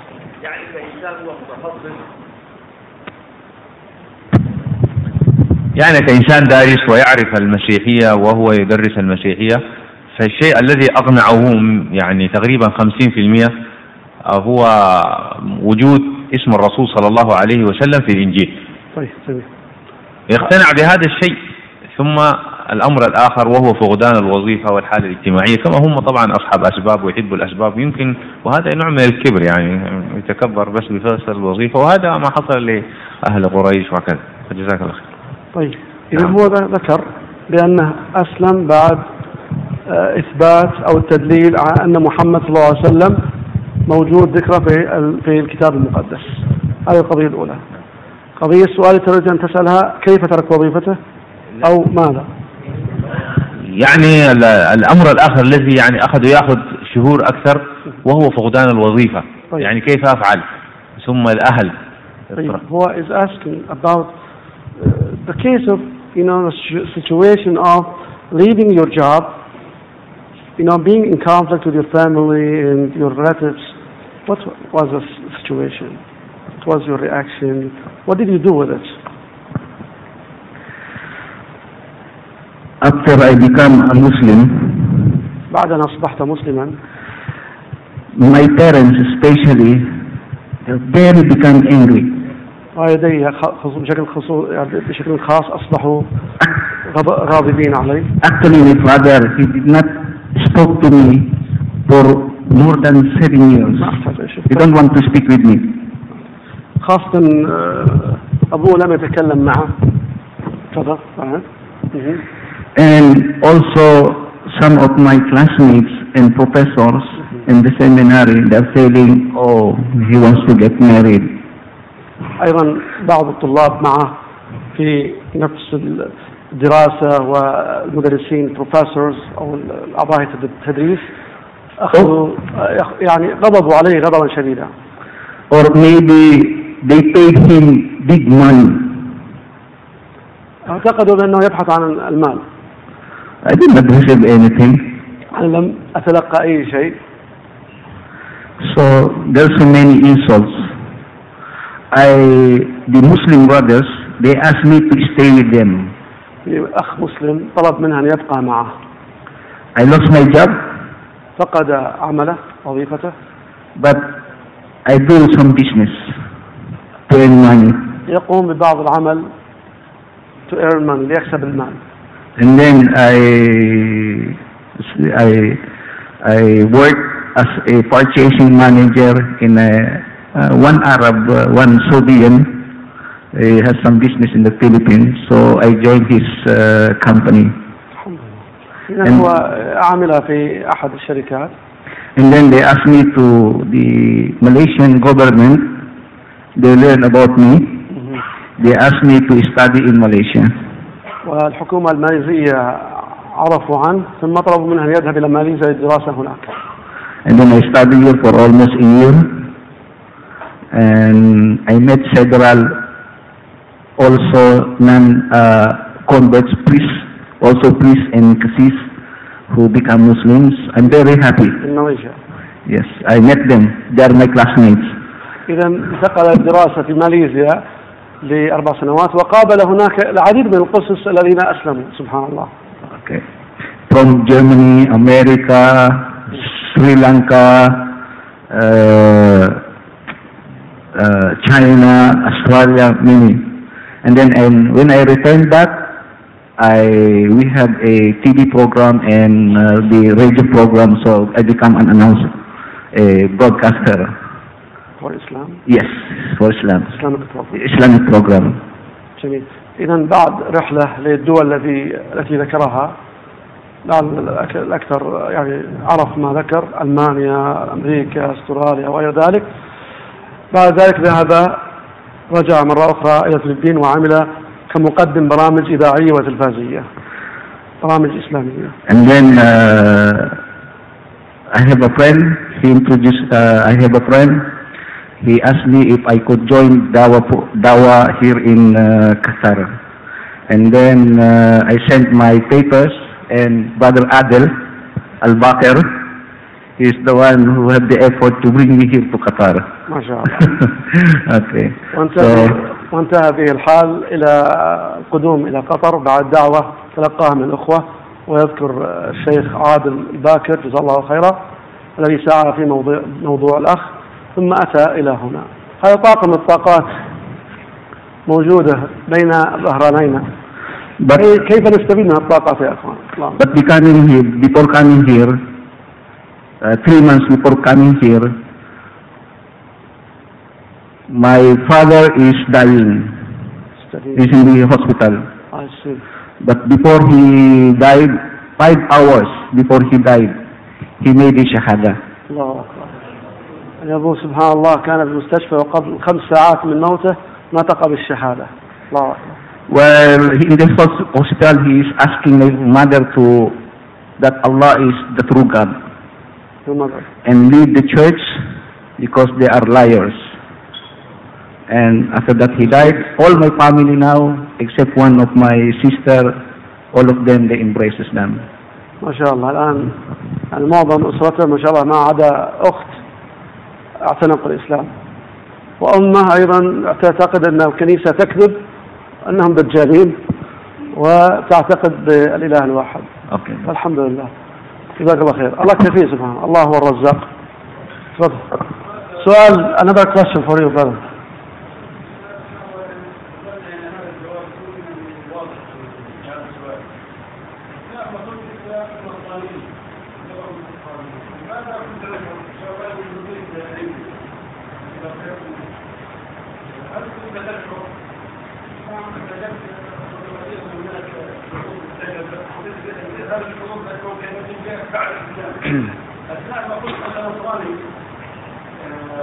هل كان هناك شعور أو صادفت مشاعر بأنك آه، أن هناك ثغرات في النصرانية؟ هل صادفت مثل هذا الشعور؟ كانت يعني في الإسلام يعني آه، هي كلمة هو الذي من المسلمين النصرانيين هل كان يأتيك مشاعر لأن هناك شيء غلط أو أشياء غلط؟ هل جاءت أشخاص وقالوا لك مثلا سنشعر باخطاء وثغرات في هذا الوجود في هذا الدين وفي هذا المعتقد إذا كان هناك يعني أصلا يستطيع بعضا وإذا لم يكن يعني قد تكون النصراني وبهذه الحاله وهو أساس والله النصراني قد تكون انه هذا الموضوع في الدين وهذا في تريد يعني ان الاجابه في هذا الموضوع He is asking, the brother is asking, being former Christian, you were kind of priest, Rajul Deen, you know, you were part of this clergyman. So, did you find any gaps, any shortcomings, any problems, contradictions while you were a Christian there? Didn't you feel, didn't you feel these problems, many problems? By the way, he mentioned, he mentioned, هو ذكر عندما تكلم عن بداية إسلامه كان في حيرة في قضية التثليث قضية ألوهية عيسى وخطيئة بأنه هو Now what's your answer? Actually, while in, in the seminary,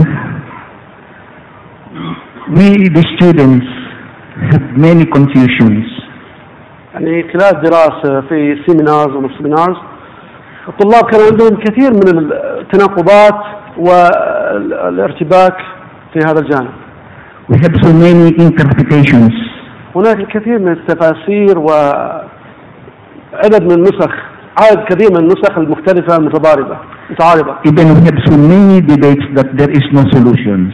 هناك مناظرات وجدل كبير بأنه ليس هناك حل لهذه المشكلة leave, التناقضات يعني we leave the room, we are confused. نترك الغرفة أو مكان الدراسة نعرف أن إحنا أو نحس بأن إحنا في ربكة وفي يعني ضياع في هذا الجانب In my batch, we are 120. 120. your class But we graduated only 18. Most of them, left they left. يعني بدأنا يقول في الكلاس تدريس الدين لاهوت نصراني بدأوا ب 120 شخص وما ما تبقى لا 18 شخص Do you know that many of those who enter seminary, some of them become atheists, Yes. My goodness. and some of them become free-thinkers. البعض من هؤلاء الصافي من 18 في واحد منهم يقول بعضهم صاروا ملحدين atheist والعياذ بالله والبعض الآخر صار منهم free thinkers يعني خلاص فكر حر يفكر حيث يشاء So this is what is happening inside the church. طيب يا إخوان excuse me there is an announcement here آه، صاحب سيارة this is not for you brother Isa 243664 اثنين أربعة ثلاثة ستة ستة أربعة آه، يتكرم يبدو آه. طيب على العموم آه، صاحب السيارة يخرج يتفضل مطلوب في الخارج نعم. إيش اللون واتس الكلام؟ ذكر لون بيضاء. أبيض. لون أبيض. سيارة بيضاء. كامري. سيارة كامري. This is a break commercial break هذه ها؟ أوكي طيب. تفضل نعود. طيب uh, back to the question. Yes. نعود السؤال So inside the seminary, inside Christianity, we are in chaos. يقول نحن في النصرانية داخل دراسة in a big chaos أو نوع من الربكة والفوضى في فوضى كبيرة عارمة And I found out only Islam can unite them. إسلام Islam have the solutions. يعني الإسلام هو الذي يستطيع أن يوحد هؤلاء وهو الذي يقدم الحل الإسلام The الله confusion, here is the solution. The confusion, their confusion, I mean, Islam is the solution. For the confusion Islam is the solution هذا ما شاء الله ألف هذا الأخ شيخ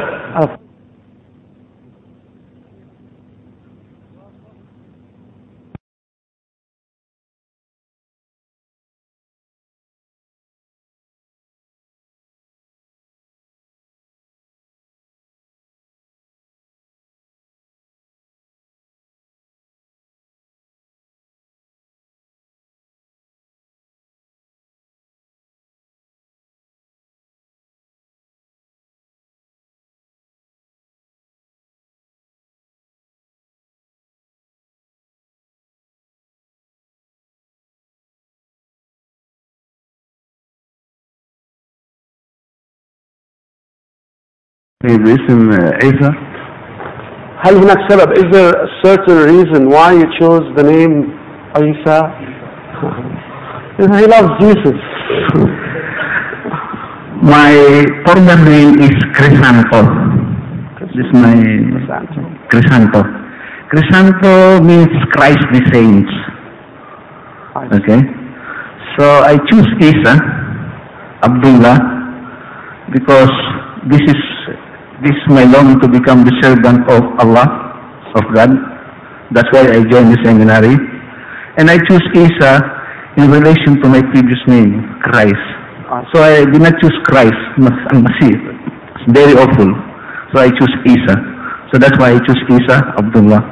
جميل إذا مشتق من اسمه السابق تفضل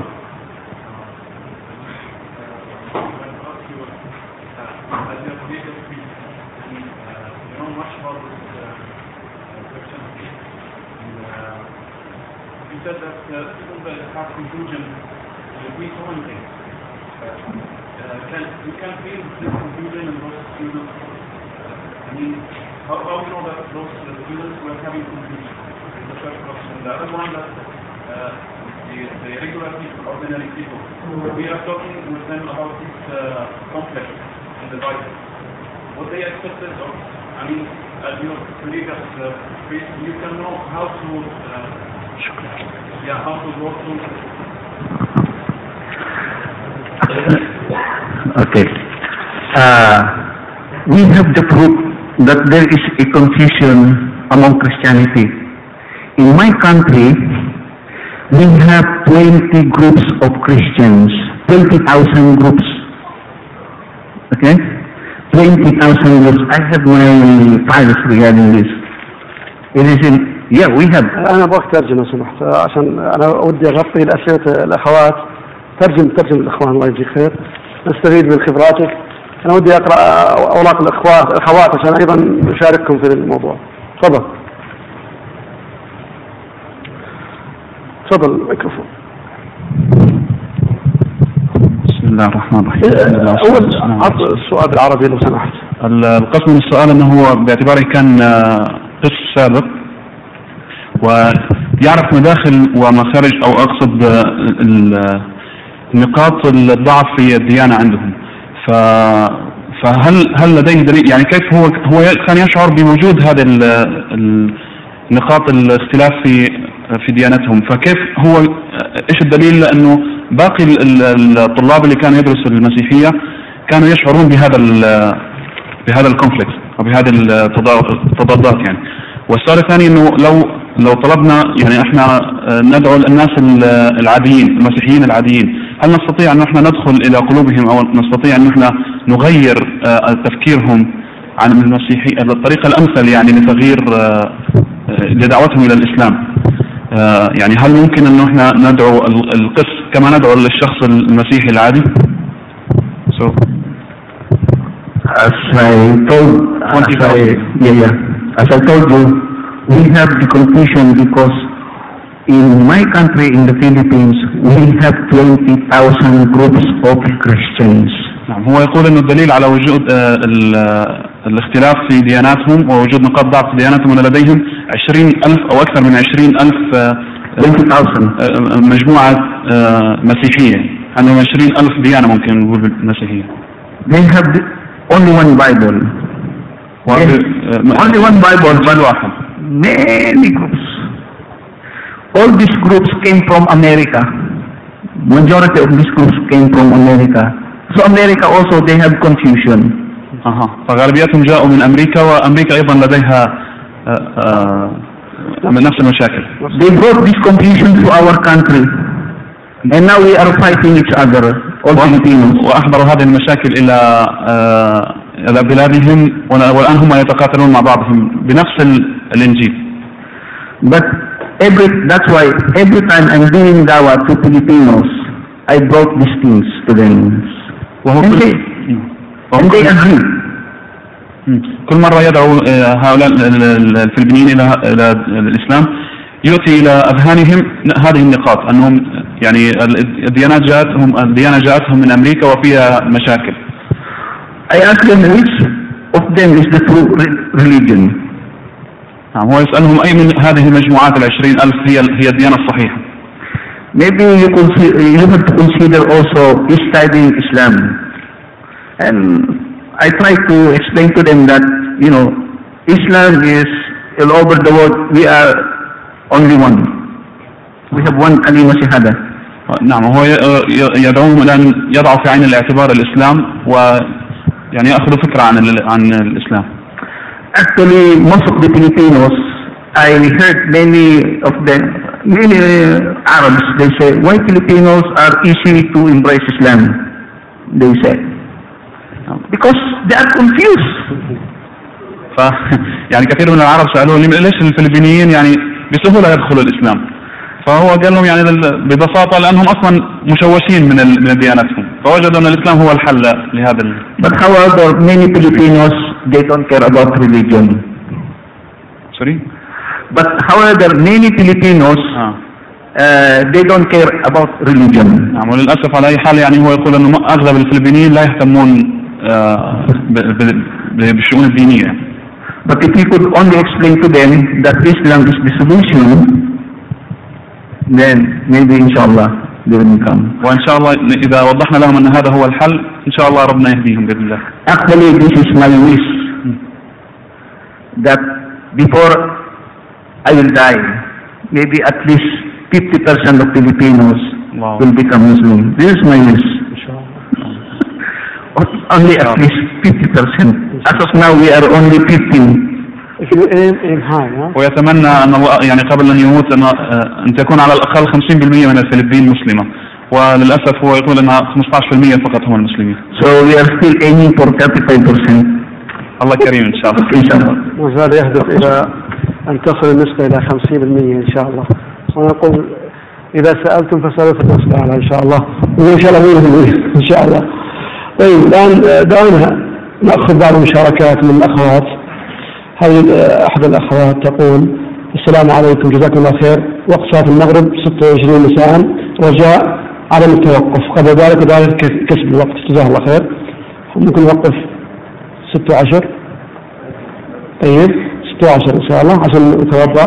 نستعد للصلاة.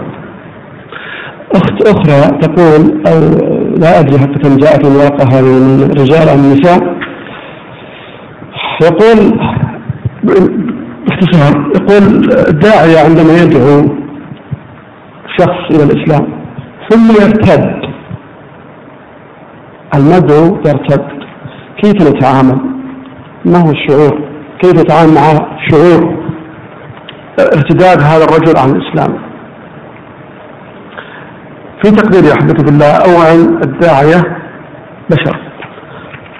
وما على رسول إلا البلاغ يقوم بما يستطيع من بيان وإيضاح وتبليغ الرسالة على أكمل وجه يرضي الله سبحانه وتعالى. ثم يتابع.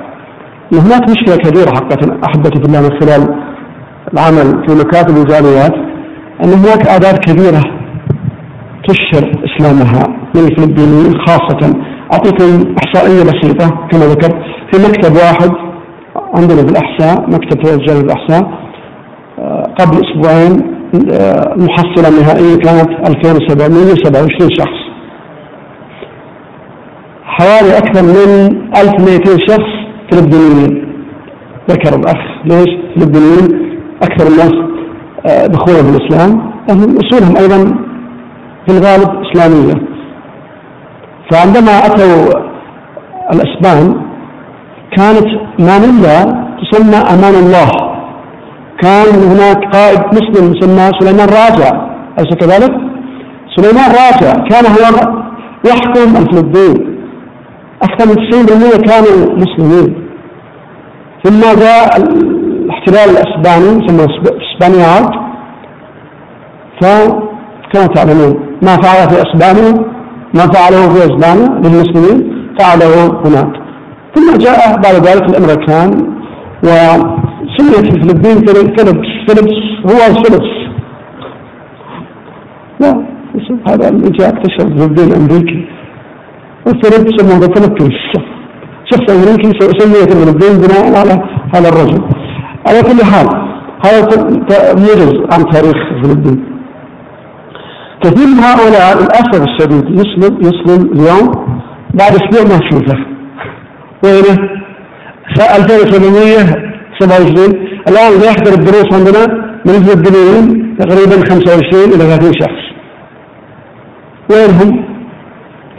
كما ذكر الأب الأم الزوجة الأطفال المجتمع الكنيسة هناك أحيانا ترسل حملات أو وفود يراقبون ويشيكون شو صاير؟ فيصير تقارير من فلان هذا أسلم. ممكن تعيدونه مرة أخرى.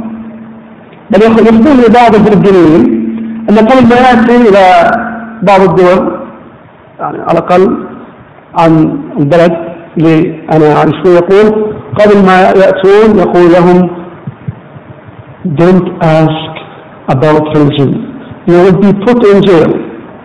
لا تسأل عن الدين أو عن الإسلام سوف توضع في السجن.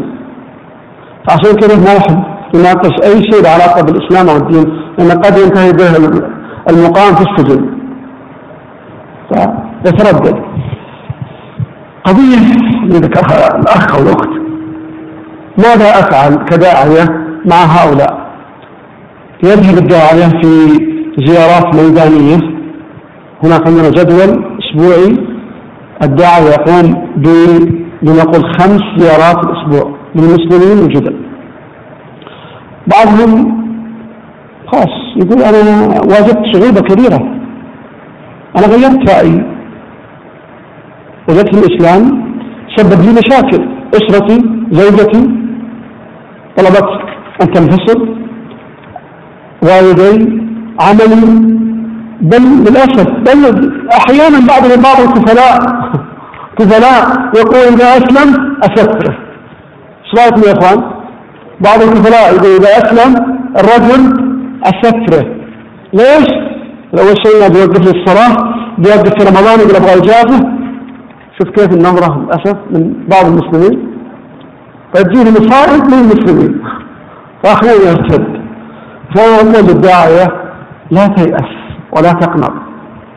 ليس عليك هداهم ولكن الله يهدي من يشاء. ومع رسول إلى البلاغ أن تكسب أجر بنيتك الطيبة. بكلمتك الطيبة تكسب الأجر. فالأجر حاصل لك حاصل إذا أخلصت النية. الحمد لله يعني نحاول كل الجهد الممكن من متابعة من مراسلة وهذا أيضا جانب آخر يا إخوان. أحيانا يسلم الشخص ونتركه. يترك بعض الكنائس بل بعض الجامعات في الغالب تصدقون أو لا تصدقون؟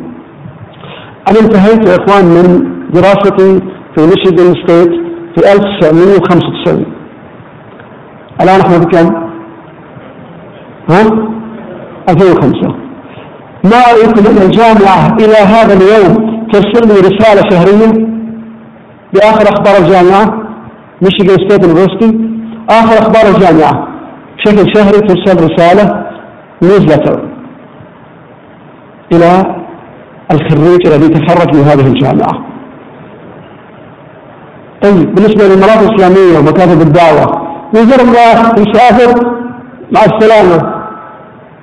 لا نعرفه يذهب وقد يرتد مئات يا إخوان يعني قام بعض الإخوان في مكاتب الجاليات بزيارة لبعض المسلمين جدد في الهند وفي الفلبين وغير ذلك فأتوا بتقرير لنسبة قليلة للأسف لا تتجاوز 20% تثبت على الإسلام بعد رجوعها.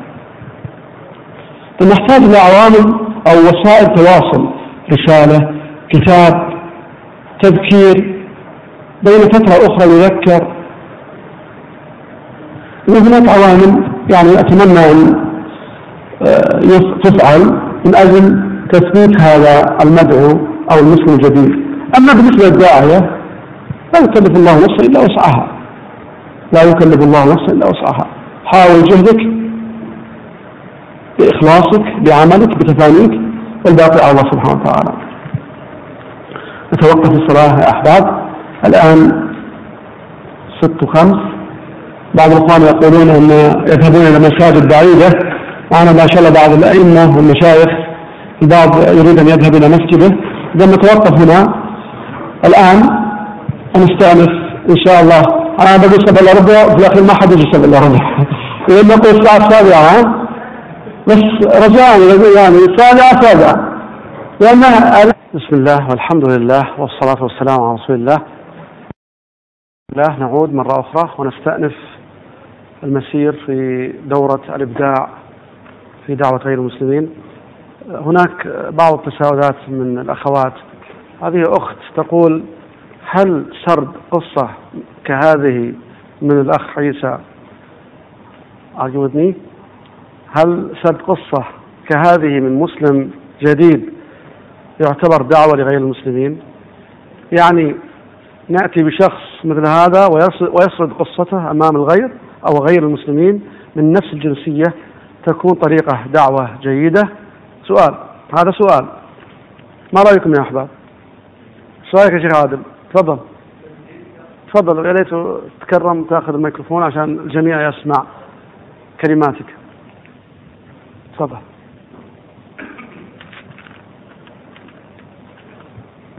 بسم الله الحمد لله والصلاة والسلام على رسول الله. آه بداية آه جزاك الله خير. يا أبو أنس على هذه الدورة وأشكر الإخوان على دعوتنا للمشاركة وياكم. آه كما يعلم الغالبية منا أن عصرنا هذا عصر الإعلام. مع الأسف الإعلام مسيطر على عقول كثيرين منا واستطاعوا آه يعني غير طبعا أمور غير صحيحة اقنعونا بها ان هذه حقائق وأنها صحيحة واقتنعنا الكثير من الناس فاتصور كنت وأنا جالس أفكر في قصة أخوي عيسى. أقول كيف لو إحنا ك يعني إعلام اذا أخذوا قصة هذا الرجل صح. وأبرزوها في برنامج آه، تثقيفي أو أي شيء دعائي لمدة من ما يكون طويل. صح. من خمسة إلى عشر دقائق بالكثير بس يبرز بأسلوب جميل. إحنا اليوم كم واحد فينا يمكن بين الناس عندهم تجارة. كم نعمل من أجل إبراز تجارتنا والنجاح حتى نحقق مكاسب مادية. هل فينا هناك من تعامل مع دينه بهالشكل؟ هذه بضاعة. إذا إذا أعطيت والله لو نعطي نصف اهتمامنا بتجارتنا بوظائفنا للدين والدعوة والله سنحقق كثير. لكن مع الأسف دائما الدين يأتي آخر في نهاية الطريق. فأعتقد الإجابة على سؤال الأخت أنه ممكن جدا الاستفادة من مثل هذه القصص القصة اللي كانت قصة مؤثرة ولها دور طبعا لها طبعا أهلهم مختصين فيها. جزاكم الله خير. أثابكم الله. شكرا شيخ علي على فكرة يبدو أن هناك ورقة أرسلت من الأخوات في الخلف. فنهتم أيضا مشاركات الأخوات جزاهم الله خير. كما ذكر الأخ عيسى لعلكم تذكرون في بداية قصته عندما ذهب إلى الحديقة ورأى ذلك المسلم الذي هو حقيقة كان قسا. أليس كذلك؟ كما ذكر فعندما عرف أنه قس كان يريد أن يناظره كما ذكر he went to debate him بعد ذلك يقول حور من المناظرة إلى questions right you, when you met the priest at the park, you tried to debate him. But when you knew that he is a priest, you changed the way, your approach, right? إذا هو غير أسلوبه عندما عرف أن هذا قس سابق فتأثر وهذا مثال آخر يثبت لنا أن مثل هذه القصص والأمثلة تؤثر وخاصة على بني جلدته الذي يفهم لغته كما ذكرت لكم قبل فترة الشخص الفلبيني اللي قال لي الآن الأخ عيسى أسلم بسبب ماذا؟ النبي صلى الله عليه وسلم ذكر في الكتاب المقدس. آه، ما من الشخص الذي ذكرت ذكرت لكم عنه القصة من قبل الذي أسلم قال لي اثبت لي أن عيسى لم يصلب تذكرونه؟ بعد ما أسلم أتى بثمانية أشخاص. تأثر قصته. إذا لا شك بأن البعض يتأثر خاصة إذا صار رجل مرموق. الله كما تعرفون رسول الله صلى الله عليه وسلم قال اللهم أعز الإسلام بأحد العمرين. إذا سبحان الله عندما يسلم رئيس قبيلة أو شيخ كبير أو قس شيخ قبيلة في أفريقيا كما ذكرت تدخل قبائل ذكر لي الشيخ عبد الله دكتور قبل قليل سبعة آلاف شخص أسلموا في قبيلة واحدة في السودان. إذا عندما يسلم رأس الهرم أو رأس القبيلة في الغالب يتأثرون تبعا لذلك وكما ذكر أخي الفاضل الشيخ عادل باكر لأن مثل هذه القصص صدقوني يا أحباب لو كان مثل هذا عند النصارى وكان مسلما ثم انتقل إلى النصرانية ماذا كانوا يفعلون به؟ وفي وضعه أنا نقول شيخ عالم ثم تنصر ست سنوات وهو يدرس الدين. بعض منا أربع سنوات يخلص بكالوريوس شريعة. هو درس ست سنوات يقول. Almost بكالوريوس وماجستير. ثم أسلم إذا لو كان هذا عند النصارى كان إيش فعلوا فيه؟ خليني أوريكم بما أتكلم عن النصارى. دعوني أريكم بعض بعض من أنشطة النصارى.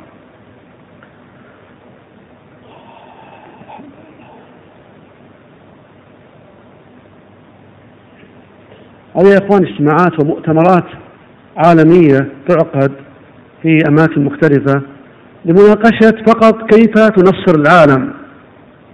شوف أهدافهم. كيف ننصر العالم؟ ثم كيف ننصر المسلمين العالم الإسلامي؟ أوريكم بعض الخطط. شوف أيضا الاهتمام بالنشء مثل إسحاق البطل إسحاق. تعال يا إسحاق يا حبيبي تعال. تعال داعية مساعد لي تعال هذا إن شاء الله يصير داعية Do you speak English إسحاق؟ Do you speak English? You don't speak English? ما تتكلم الإنجليزية أبوك يقول لي أنه عاش في آه، إيرلندا سنوات طويلة أقول أنا المفروض تترجم لنا أنت 17 سنة يقول ما لي أكثر في إيرلندا أقول أنه تترجم يا شيخ طيب إسحاق ماذا ترى؟ ما من هؤلاء؟ أولاد أولاد طيب إيش رأيك في هذا هذه الصورة؟ إيش إيش تدل عليه هذه الصورة؟ هذه هؤلاء من؟ هؤلاء أطفال صح؟ إيش هذه الصورة؟ تعرفها؟ ها؟ هذا شوف كيف يا إخوان يبذرون هذه البذرة في عقول الأطفال أن عيسى الإله عيسى ربكم عيسى مات من أجل خطاياكم. فأمنوا, فآمنوا به. شوف كيف يرعون الأطفال. انظر إلى الصورة السابقة التعليم والتدريب والتربية منذ نعومة الأظفار أظفار هؤلاء. هؤلاء دعاة محليين. خلاص الرجل الإيطالي هذا لا يحتاج أن يعود بعد فترة. تفضل يا حبيبي. تفضل. اذهب إلى محلك. جزاك الله خير. هذا التخطيط الاستراتيجي يا أحباب نتمنى أن نصل إلى هذه المرحلة من التخطيط الاستراتيجي ونستفيد من تجارب الآخرين. الحكمة ضالة المؤمن. هؤلاء يخططون حق تبع يعني لسنوات بعد 15 20 30 سنة أن هؤلاء الأطفال هم المنصرون هم المبشرين يبشرون وينصرون بني قومه الآن تجد بني قومي أين هم أين المسلمون؟ نسأل الله الإعانة. انظر إلى هذه الصور المحزنة. انظر إلى هذا الرجل يذهب إلى أدغال أفريقيا من أجل أن يمسح هذه المسحة الحانية ويضع الصليب على صدر الطفل. ينشأ هذا الطفل منذ الصغر على هذا المبدأ الصلب. والكنيسة taking care of him يهتمون به. قسيس إيطالي مع أحد الأيتام في إريتريا. على فكرة كثير أيضا من الأيتام في البوسنة والهرسك وغيرها يؤخذون ويدربون الآن. بعد المآسي اللي تكون في بلاد المسلمين يذهبون الكنائس ويأخذون الأطفال.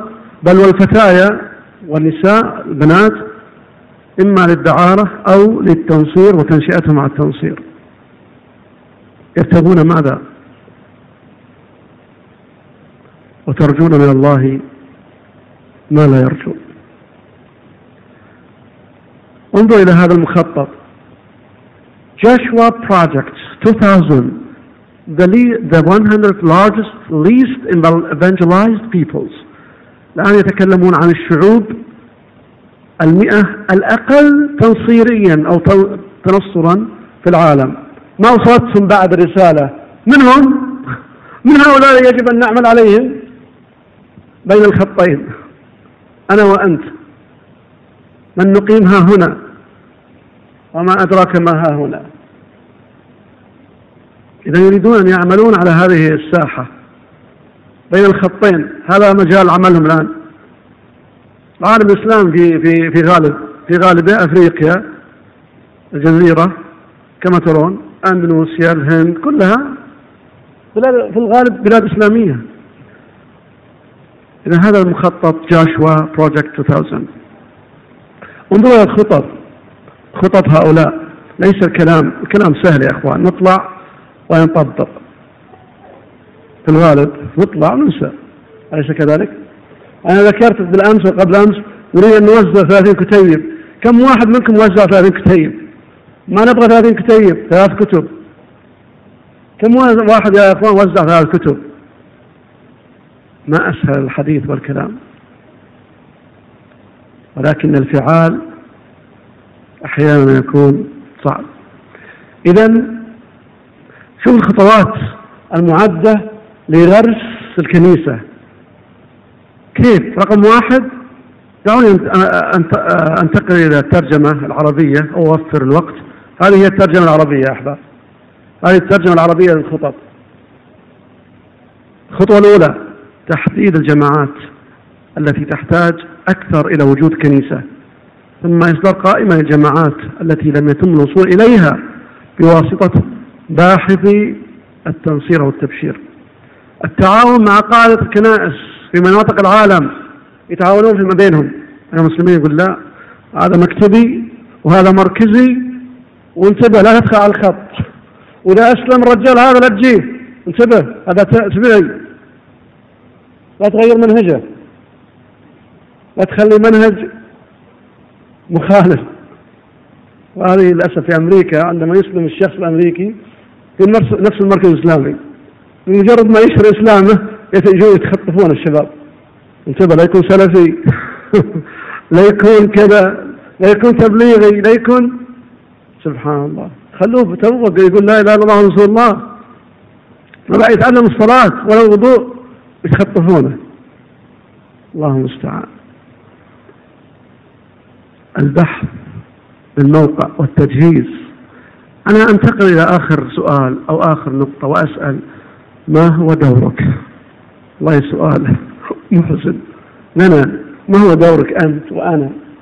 ماذا قدمنا للإسلام أمام الأعداد الكبيرة من غير المسلمين الذين يعيشون في بلدان المسلمين ماذا قدمت لهم؟ كم من نشرة كم من كتاب وزعت؟ كم شخص كلمت عن كلمت عن الإسلام؟ هذا سؤالهم هم يقولون ما هو دورك أنت يا نصراني؟ البعيد عليك الاشتراك بنشاط لتحقيق هذه الأهداف. وأنا أقول للمسلم نستفيد من هذه الاستراتيجيات وننقلها إلى إلى الإسلام وإلى المسلمين. نقول ما هو دورك؟ وعليك أخي الكريم وأختي الكريمة الاشتراك بنشاط لتحقيق هذه الأهداف. أنا اليوم أو الليلة إن شاء الله نبغى شيء عملي. بإذن الله. نريد أن نوزع أنا جبت كتب رسالة واحدة فقط. جبت ما يقارب من 500 نسخة. وكل شخص يأخذ ثلاث نسخ. مو ثلاثين بس ثلاث نسخ. طيب؟ وأولهم إسحاق. الطفل إسحاق إن شاء الله نعطي ثلاث نسخ يقوم بتوزيعها. والله يا أخوان ما أخفي عليكم يعني. الأطفال يحبون هالشغلات. البارح والله ما أبالغ البارح البنت الصغيرة حنين في الفندق مليان أوروبيين قلت لها حنين مسكين هذا عشرين نسخة وهي ما جات إلا تقول وزعت أكثر من 12 كتيب كل ما شافت ناس جالسين على الطاولة تقول لي وش أقول لهم؟ قلت لها أقول لهم جفت جفت وش ذا جفت؟ تقول أمي شو أقول لهم؟ جفت والله يا إخوان ما أبالغ قالت أختها صغيرة شهد تقول لها جفت جفت جفت جفت جفت لين تعلمت كلمة قفت بعدين راح للمب... اللي يخدمون أكثر من فلبينيات في هذا الفندق. فبدأت بهم قالت هذول مو مشغولين بالأكل خلني أعطيهم. دول يأكلون يا أبوي مشغولين بالأكل. والله يا إخوان الأطفال يقدرون يسوون أشياء كثيرة. قد البعض منا يخجل إحراج إني أنا يا أخي والله ما في إحراج حط لك كتيبين ثلاثة هنا وجرب حط ثلاث كتيبات وجرب وانت رايح فندق أو مؤسسة أو كذا حطها يطبعك خفيف صغيرة خذ بروشورات مطويات صغيرة ما تكلف أربعة قروش كذا حطها ثم وانت رايح Hi, how are you? What's your name? My name is John. Oh, John, how are you? Where are you? I'm from England. Wow, from England. That's great. I would like to give you a gift. May I give you this, please? ممكن لو سمحت أعطيك هذا؟ إذا أنه مؤدب إيش بيقول؟ وأنت بأسلوب لطيف يقول هذه السبب في الغالب أنه بيقبل بها كما ذكرت في المستشفى لو بعيد راح المستشفى نيرس أو دكتور وبعد ما انتهى خدمتك النيرس وساعدتك الطبيب ساعدك ما أقل من تقدم له. أيضا لعل الله يهديه بهذا الكتيب يا إخوان ترى القضية سهلة. نريد عمل. الكلام سهل. نضع برنامج كما ذكر هنا. ما هو دورك؟ عليك اشتراك بنشاط لتحقيق هذه الأهداف. إحنا عندنا هدف. أليس كذلك؟ دعوة الناس إلى الله. أليس كذلك؟ لا ندعوهم إلى بلد معين أو إلى أقلية معينة أو إلى جنسية أو إلى إقليمية. ندعوهم إلى إلى الله سبحانه وتعالى. هذا عملي وعملك وعمل كل شخص منا. فعلينا يا أحباب أن نعمل لهذا الدين. وإذا ما عملنا لهذا الدين من يعمل كما ذكرت؟ هل ننتظر كما قال الله سبحانه وتعالى وإن تتولوا يستبدل قوما غيركم ثم لا يكونوا أمثالكم. يكونون أفضل منكم أكثر حماس أكثر اهتمام بدين الله سبحانه وتعالى. عندنا برود عندنا فتور تلقانا نهتم بال business والأسهم ونركن ورا البيت وورا الشغل والوظيفة ويجد دعوة إلى الله سبحانه وتعالى. يا أخي أنا مشغول اليوم. على فراغتي كأني خلص شغلي.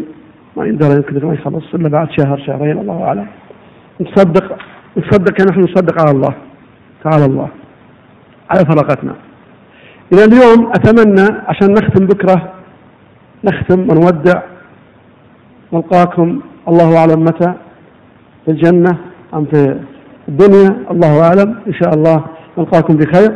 على الأقل نسمع بعض الإخوان يقول والله أنا وزعت ثلاث كتيبات. إن شاء الله. أوكي؟ أتفق؟ شيء عملي؟ تفضل يا شيخ.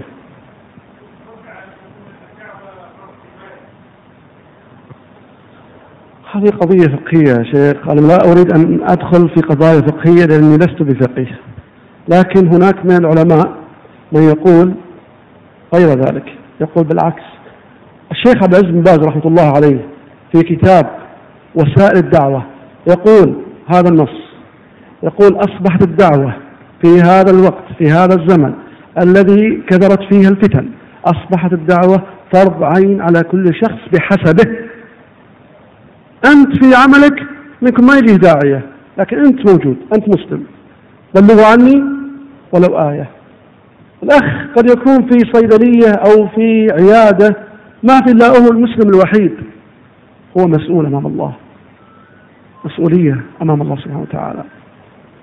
الآن ننظر إلى حال الشباب والشابات المسلمين قبل ما نروح غير غير المسلمين. شعور شباب طويلة.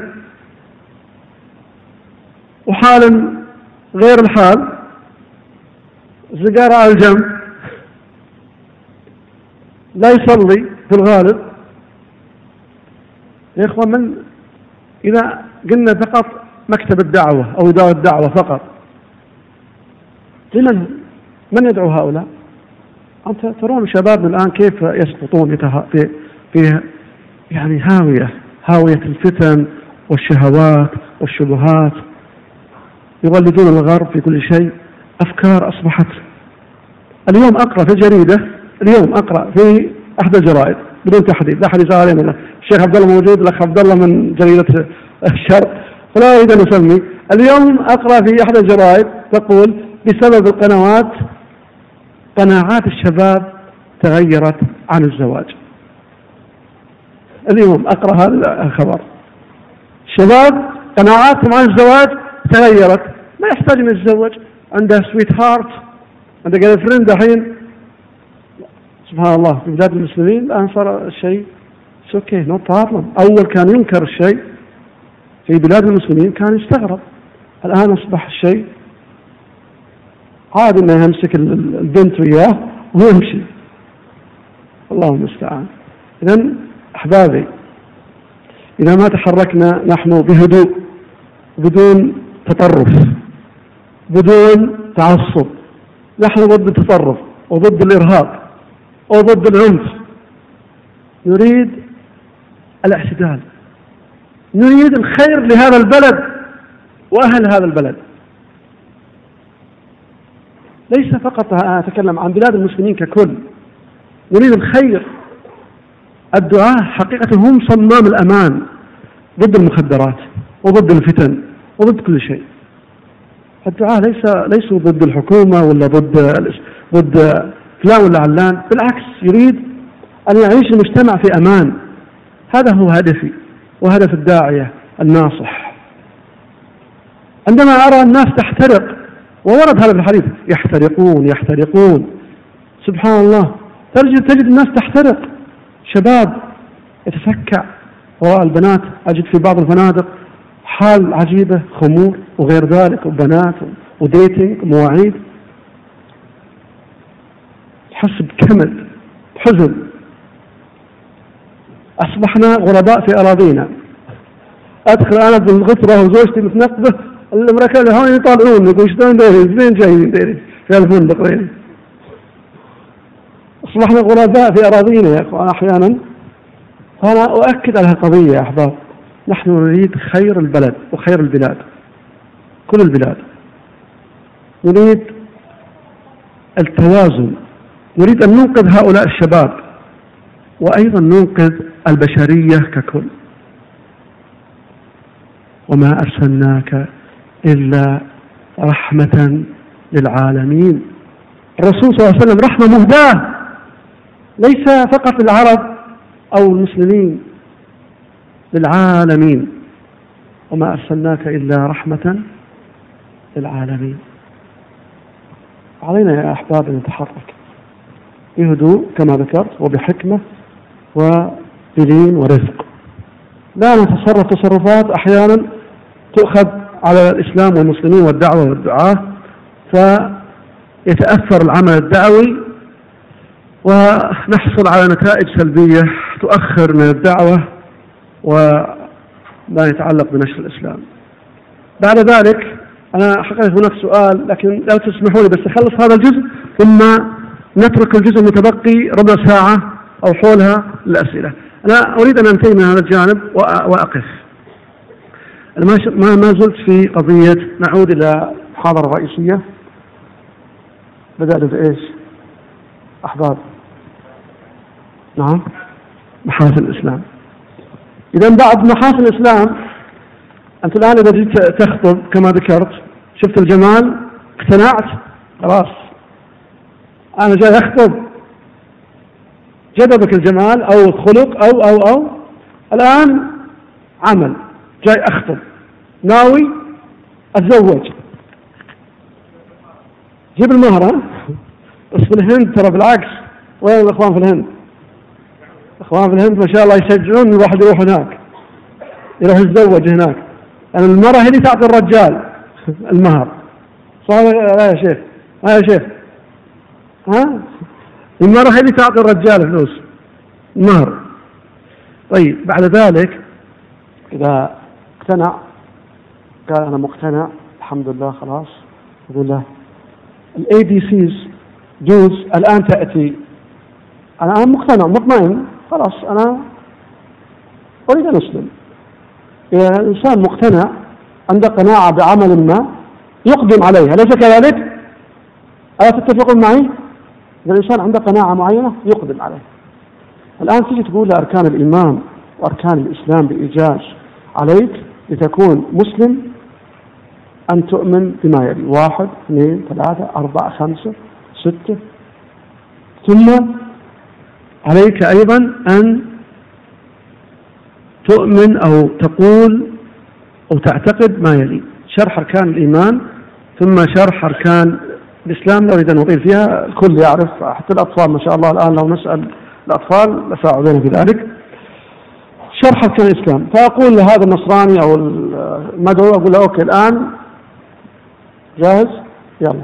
عليك بما يلي. واحد أشهد أن لا إله إلا الله وأشهد أن محمد رسول الله. I bear witness that there is no God but Allah and that Muhammad صلى الله عليه وسلم is the messenger of Allah. بعد ذلك عليك أن تسلم.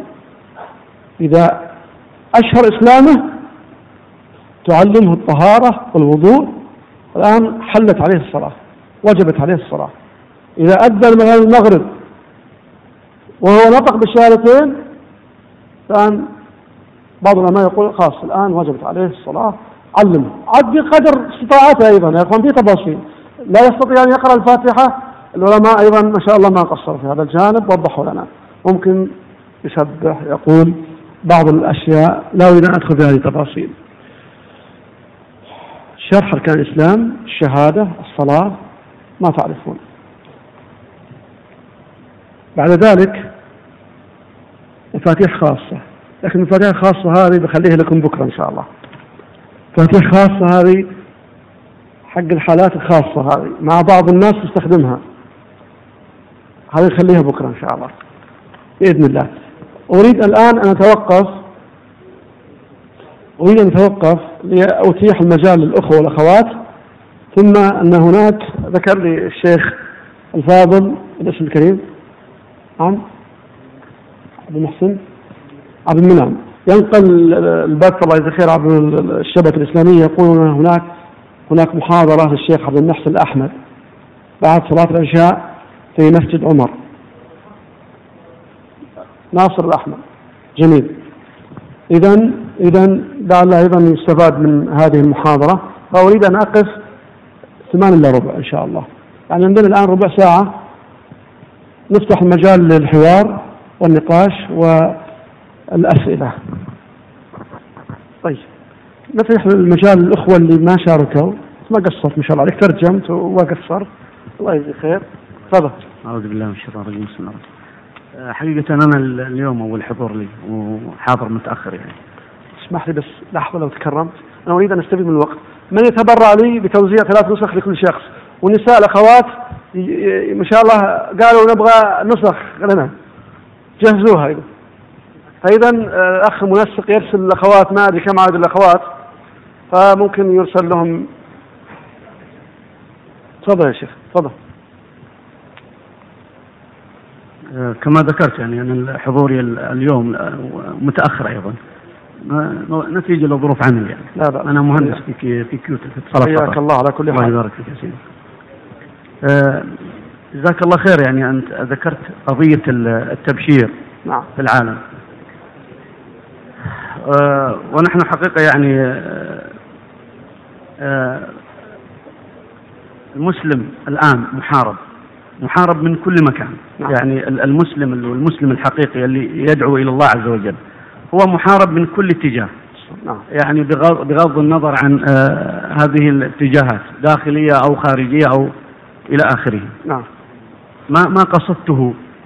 هؤلاء الذين يبشرون آه يجدوا دعم لا محدود سواء من دولهم أو من مؤسسات آه تبشيرية أو من أفراد أو من رجال أعمال. فأنا أنا قصدي هذا الجهد العظيم الذي يبذل سواء من المنظمات أو الحكومات أو رجال الأعمال في في الدعوة للتبشير وإخراج المسلمين أو إخراج أو إدخال المسلم وغير المسلم إلى إلى المسيحية. نعم.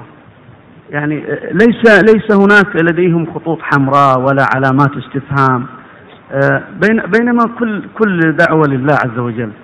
بغض النظر كما ذكرتم عن توجهها أو من يشتغل فيها أو من يعمل فيها لمجرد أنه يدعو إلى الله عز وجل. بعيدا عن الإرهاب بعيدا عن التطرف صار نوع عنده نوع من التوجس. هل لو وزعت شريط سأساءل لماذا؟ هل لو وزعت كتابا سأسأل لماذا أوزع هذا الكتاب؟ وما هي الدوافع؟ ومن وراءك؟ ومن يقوم معك؟ فأنا قصدي بارك الله فيك. هناك حقيقة أمور تجول في الناس وأسئلة كثيرة وخاصة عند عند الذين يريد يريدون حقيقة الدعوة إلى الله عز وجل. آه، يعني أنا قصدي هل أين مؤسساتنا؟ يعني يعني أنا حقيقة أنا رحت إلى فرنسا وإلى بريطانيا وأنت ما شاء الله كنت في أمريكا وألاحظ الفرق في قضية الحريات وأن تدعو من تشاء وأن تفعل ما تشاء. يعني بعكس بعكس ما يح... ما هو حاصل لدى المسلمين حقيقة. يعني آه، آه، كثير من الجمعيات الخيرية التي توزع الأكل وتوزع الماء للمسلمين وغير المسلمين في أكثر من بلد. يمنعوا وأرصدتهم توقف وتحجز و... فأنا أقصد آه، يعني كيف نستطيع بمجهوداتنا الفردية التي تدعونا آه، أن نعمل أو أن نبذل كلا على قدر استطاعته؟ هل هل هل الثمرة في نهاية المطاف أو هل المواجهة ستكون آه، يعني أن نسأل الله عز وجل أن بإذن الله قوة الإسلام و وإيماننا وثقتنا بالله عز وجل أن الدين سيصل إلى كل بيت حجر مدر رضي من رضي وأبى من أبى.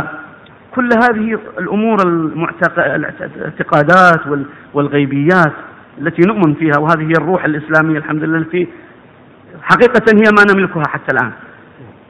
أنا لكن في المقابل أين المؤسسات والهيئات والمنظمات التمويل وما إلى ذلك؟ لأن الناس هناك تبذل جهود آه، آه، غير طبيعية من أجل إدخال واحد. بينما آه، أنا أقصد حتى لا أطيل ويكون هناك في مجال للإخوة ولك دكتور الله يبارك فيك. فقط يعني أين أين أين الصورة هذه المرسومة؟ الرسم التي ذكرتها ابتداء من واحد إلى اثنين. هذه وراءها مخطط ووراءها ناس يبذلون جهود وأموال وكذا حتى يصلوا إلى ذلك. وجزاكم الله خير واعذروني على الإطالة. الله يبارك لا بأس. الله يبارك فيك. أنا أخي الكريم يعني هذا سؤال حقيقة كبير. لكن أنا أقول باختصار يجب أن تكون لدينا يا أحباب نظرة تفاؤلية نظرة إيجابية. ولا تحقرن من المعروف شيئا. لا تحقرن من المعروف شيئا. هناك مؤسسات تعمل وتؤدي عملها. قد يكون هناك مضايقات. وكما يعني ذكرت وأشرت يعني من المتناقضات الكبيرة في الوقت الذي يضيق فيه على المؤسسات الخيرية والدعوية المؤسسات التنصيرية تعمل بكامل حريتها حيث في أي مكان شاءت وكأنها بعيدة. بينما هي أيضا تدعم أنواع من الإرهاب في أندونيسيا وغيرها في تيمور وغيرها في السودان جنوب السودان. من يدعم الثوار والمتمردين هم يمارسون أنواع أخرى مما يوصف بالإرهاب لكن هؤلاء آه، لا يحاسبون وكأنهم فوق آه، القانون. فهم الآن يسمح لهم بممارسة ما يشاءون من توصير من توزيع من كذا في العالم عبر القنوات عبر آلاف من القنوات التنصيرية لكن أخي الكريم وأخوتي الفاضل وأخواتي الكريمات هذا هو الصراع بين الحق والباطل. لا يغرنك تقلب الذين كفروا في البلاد. متاع قليل. ودائما سبحان الله الباطل ينتفش أليس كذلك؟ الباطل دائما منتفش والحق دائما رقم رغم فيما يبدو أنه قليل. قلة من الصحابة وقلة من من أتباع النبي صلى الله عليه وسلم يحاربون أكبر دولة في ذلك الزمان. أليس كذلك؟ لا ننظر إلى هذا الجانب أن هؤلاء ملايين. رغم الملايين اللي تنفق والمليارات اللي تنفق لكن نتائج ليست كما يخططون. ولعل الإخوة دكتور عبد الله إدريس وغيره من الإخوان مهتمين في الدعوة في السودان وجنوب أفريقيا وغيره يعطونك تفاصيل. هم وضعوا مخططات تنصير أفريقيا في عام كذا. أليس كذلك؟ كينيا كان محطوطة أنها تنصر بتاريخ كذا. خلال 25 سنة في 1975 وضعوا مخطط على أنه يحقق 2000 ما حققوا شيء. ينفقون ملايين مليارات. يأتي دكتور عبد الرحمن سميث بقصص كثيرة إلى قرية أتى إليها آه، المنصرون وأنفقوا أموال طائلة في بناء الكنيسة والمستشفيات ثم يأتي داعية من آه، من لجنة مسلمي أفريقيا وإذا بهم يتركون الكنيسة ويذهبون إلى هذا الداعية. ويعتنقون الإسلام. لا هذا دين الله يا أخوان. لكن يريد منا جهد. ولا نحتقر أي جهد يا إخوان. حجرة على حجرة. block مع block ها؟ وحط شيء إلى شيء يصير سبحان الله جبل من الأشياء. فلا نتوقف. لا نقول وين وين نحن هل تخطيط. إحنا نحن يجب علينا ان نخطط. للأسف العمل الدعوي والخيري في الغالب يغلب عليه آه، صفة آه، ما يقولون على البركة بين معكوفين وارتجالية وهذا حقيقة نتائج بعض النتائج لما وقعت في بعض المؤسسات من أخطاء. إحنا أولى بالتخطيط. الرسول صلى الله عليه وسلم هجرة النبي صلى الله عليه وسلم كلها تخطيط. أليس كذلك؟ هجرة النبي صلى الله عليه وسلم كلها تخطيط وإعداد إحنا نخطط. وين؟ دكتور عبد الله تفضل. لو تكرم تعطي الدكتور.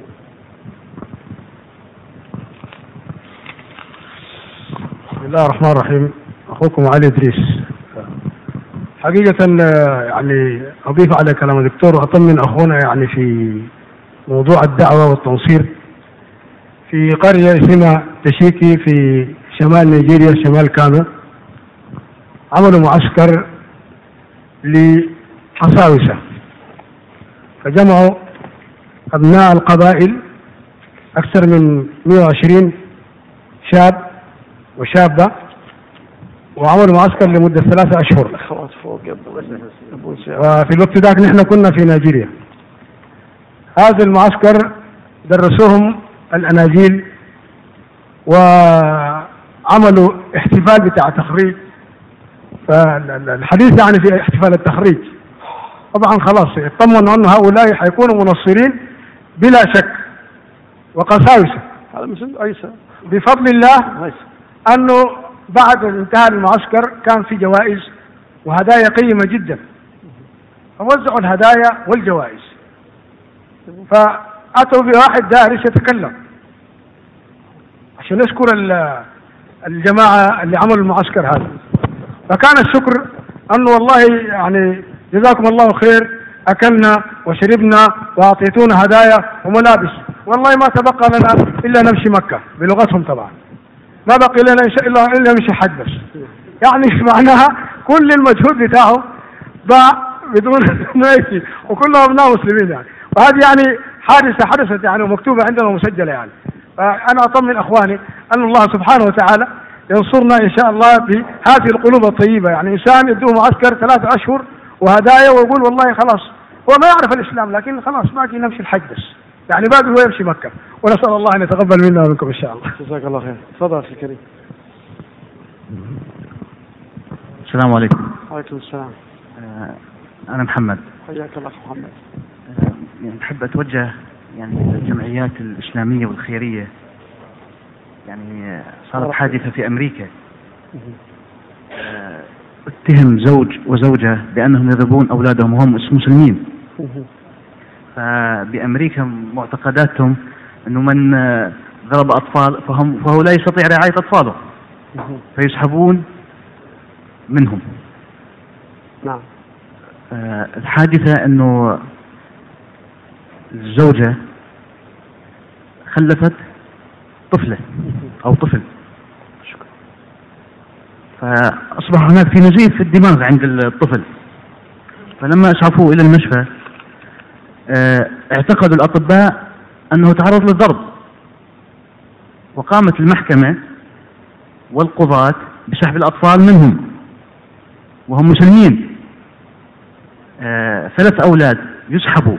من عائلة مسلمة آه وأتذكر أنه أحد الأطفال اسمه علي. وتتبناهم أسرة مسيحية ويسموا بأسامي مسيحية. آه ولم تقم يعني عدد المحامين. آه ضد العائلة كانوا أكبر من محامين الدفاع. يعني كان محامي دفاع واحد استأجرته اللي هي العائلة. أما محامين الادعاء كانوا أكثر وكانوا القضاة معهم. آه، لم تتدخل أي جهة إسلامية في هذا الموضوع. فإحنا اللي نتمنى أنه الجهات الإسلامية حتى في الخارج تتبنى أمور المسلمين لأنه عم نلاحظ أنه هجمة صليبية على الإسلام. والله يجزيك الخير يا دكتور. يا أخي الكريم أخي محمد أنا أقول بشكل عام يا أخوان يجب أي أيضا أن نكون واقعيين. يعني هناك ضغوط شديدة تشن على الحكومات. يجب أن نقدر أن هناك ضغوط شديدة تكون أو لا تكون. هناك حملة شعواء تشن على الإسلام وعلى الحكومات الإسلامية. فيجب أن نقدر الوضع. أنت عندما توضع تحت تهديد تكون أو لا تكون كيف تتصرف؟ هذا جانب. الجانب الآخر أحبابي أنا أقول إن شاء الله شدة والزول شدة والزول الخير هو الذي يبقى. ما ينفع الناس هو الذي يبقى. وكل شيء بإذن الله يعود إلى أصله وإلى حقيقته. وهذا الدين سبحان الله منصور بإخلاص كما ذكر الشيخ بإخلاص البشر وإخلاص حتى الأفراد. شخص يسلم على يد آلاف. بينما كنيسة بمليارات الدولارات لا لا يهتدي إلى النصرانيه أحد في هذه القرية أو الإسلام بإذن الله منصور لكن نحتاج أن نتحرك. الله سبحانه وتعالى هذا دين دين الله له دعوة الحق. دعوة هذه لمن؟ له دعوة الحق الله سبحانه وتعالى دعوه دعوته هذه لا يبلغن هذا الأمر ما بلغ الليل والنهار بعز عزيز أو بذل ذليل. وحقيقة السعيد من عمل هذا الدين. ولو بكتيب لو بكلمة برسالة بإيميل مسج. هناك وسائل كثيرة يا إخوان وسائل كثيرة. يعني أنا الحمد لله هنا في في هذا البلد في بلاد الخليج ولله الحمد بشكل عام. في بلاد كثيرة من بلاد الإسلام تجد لله الحمد. يعني الأمر جيد. تستطيع أن تقيم مثل هذه الدورة ولله الحمد. تشكر حقيقة يعني الحكومة وتشكر الإدارة الدعوة إدارة الدعوة ويشكر كل من ساهم في هذا الجانب مثل إقامة هذه الدورات قد يمكن بعض الدول لا ترضى بمثل هذه الدورات أليس كذلك؟ قد قد البعض لا يرضى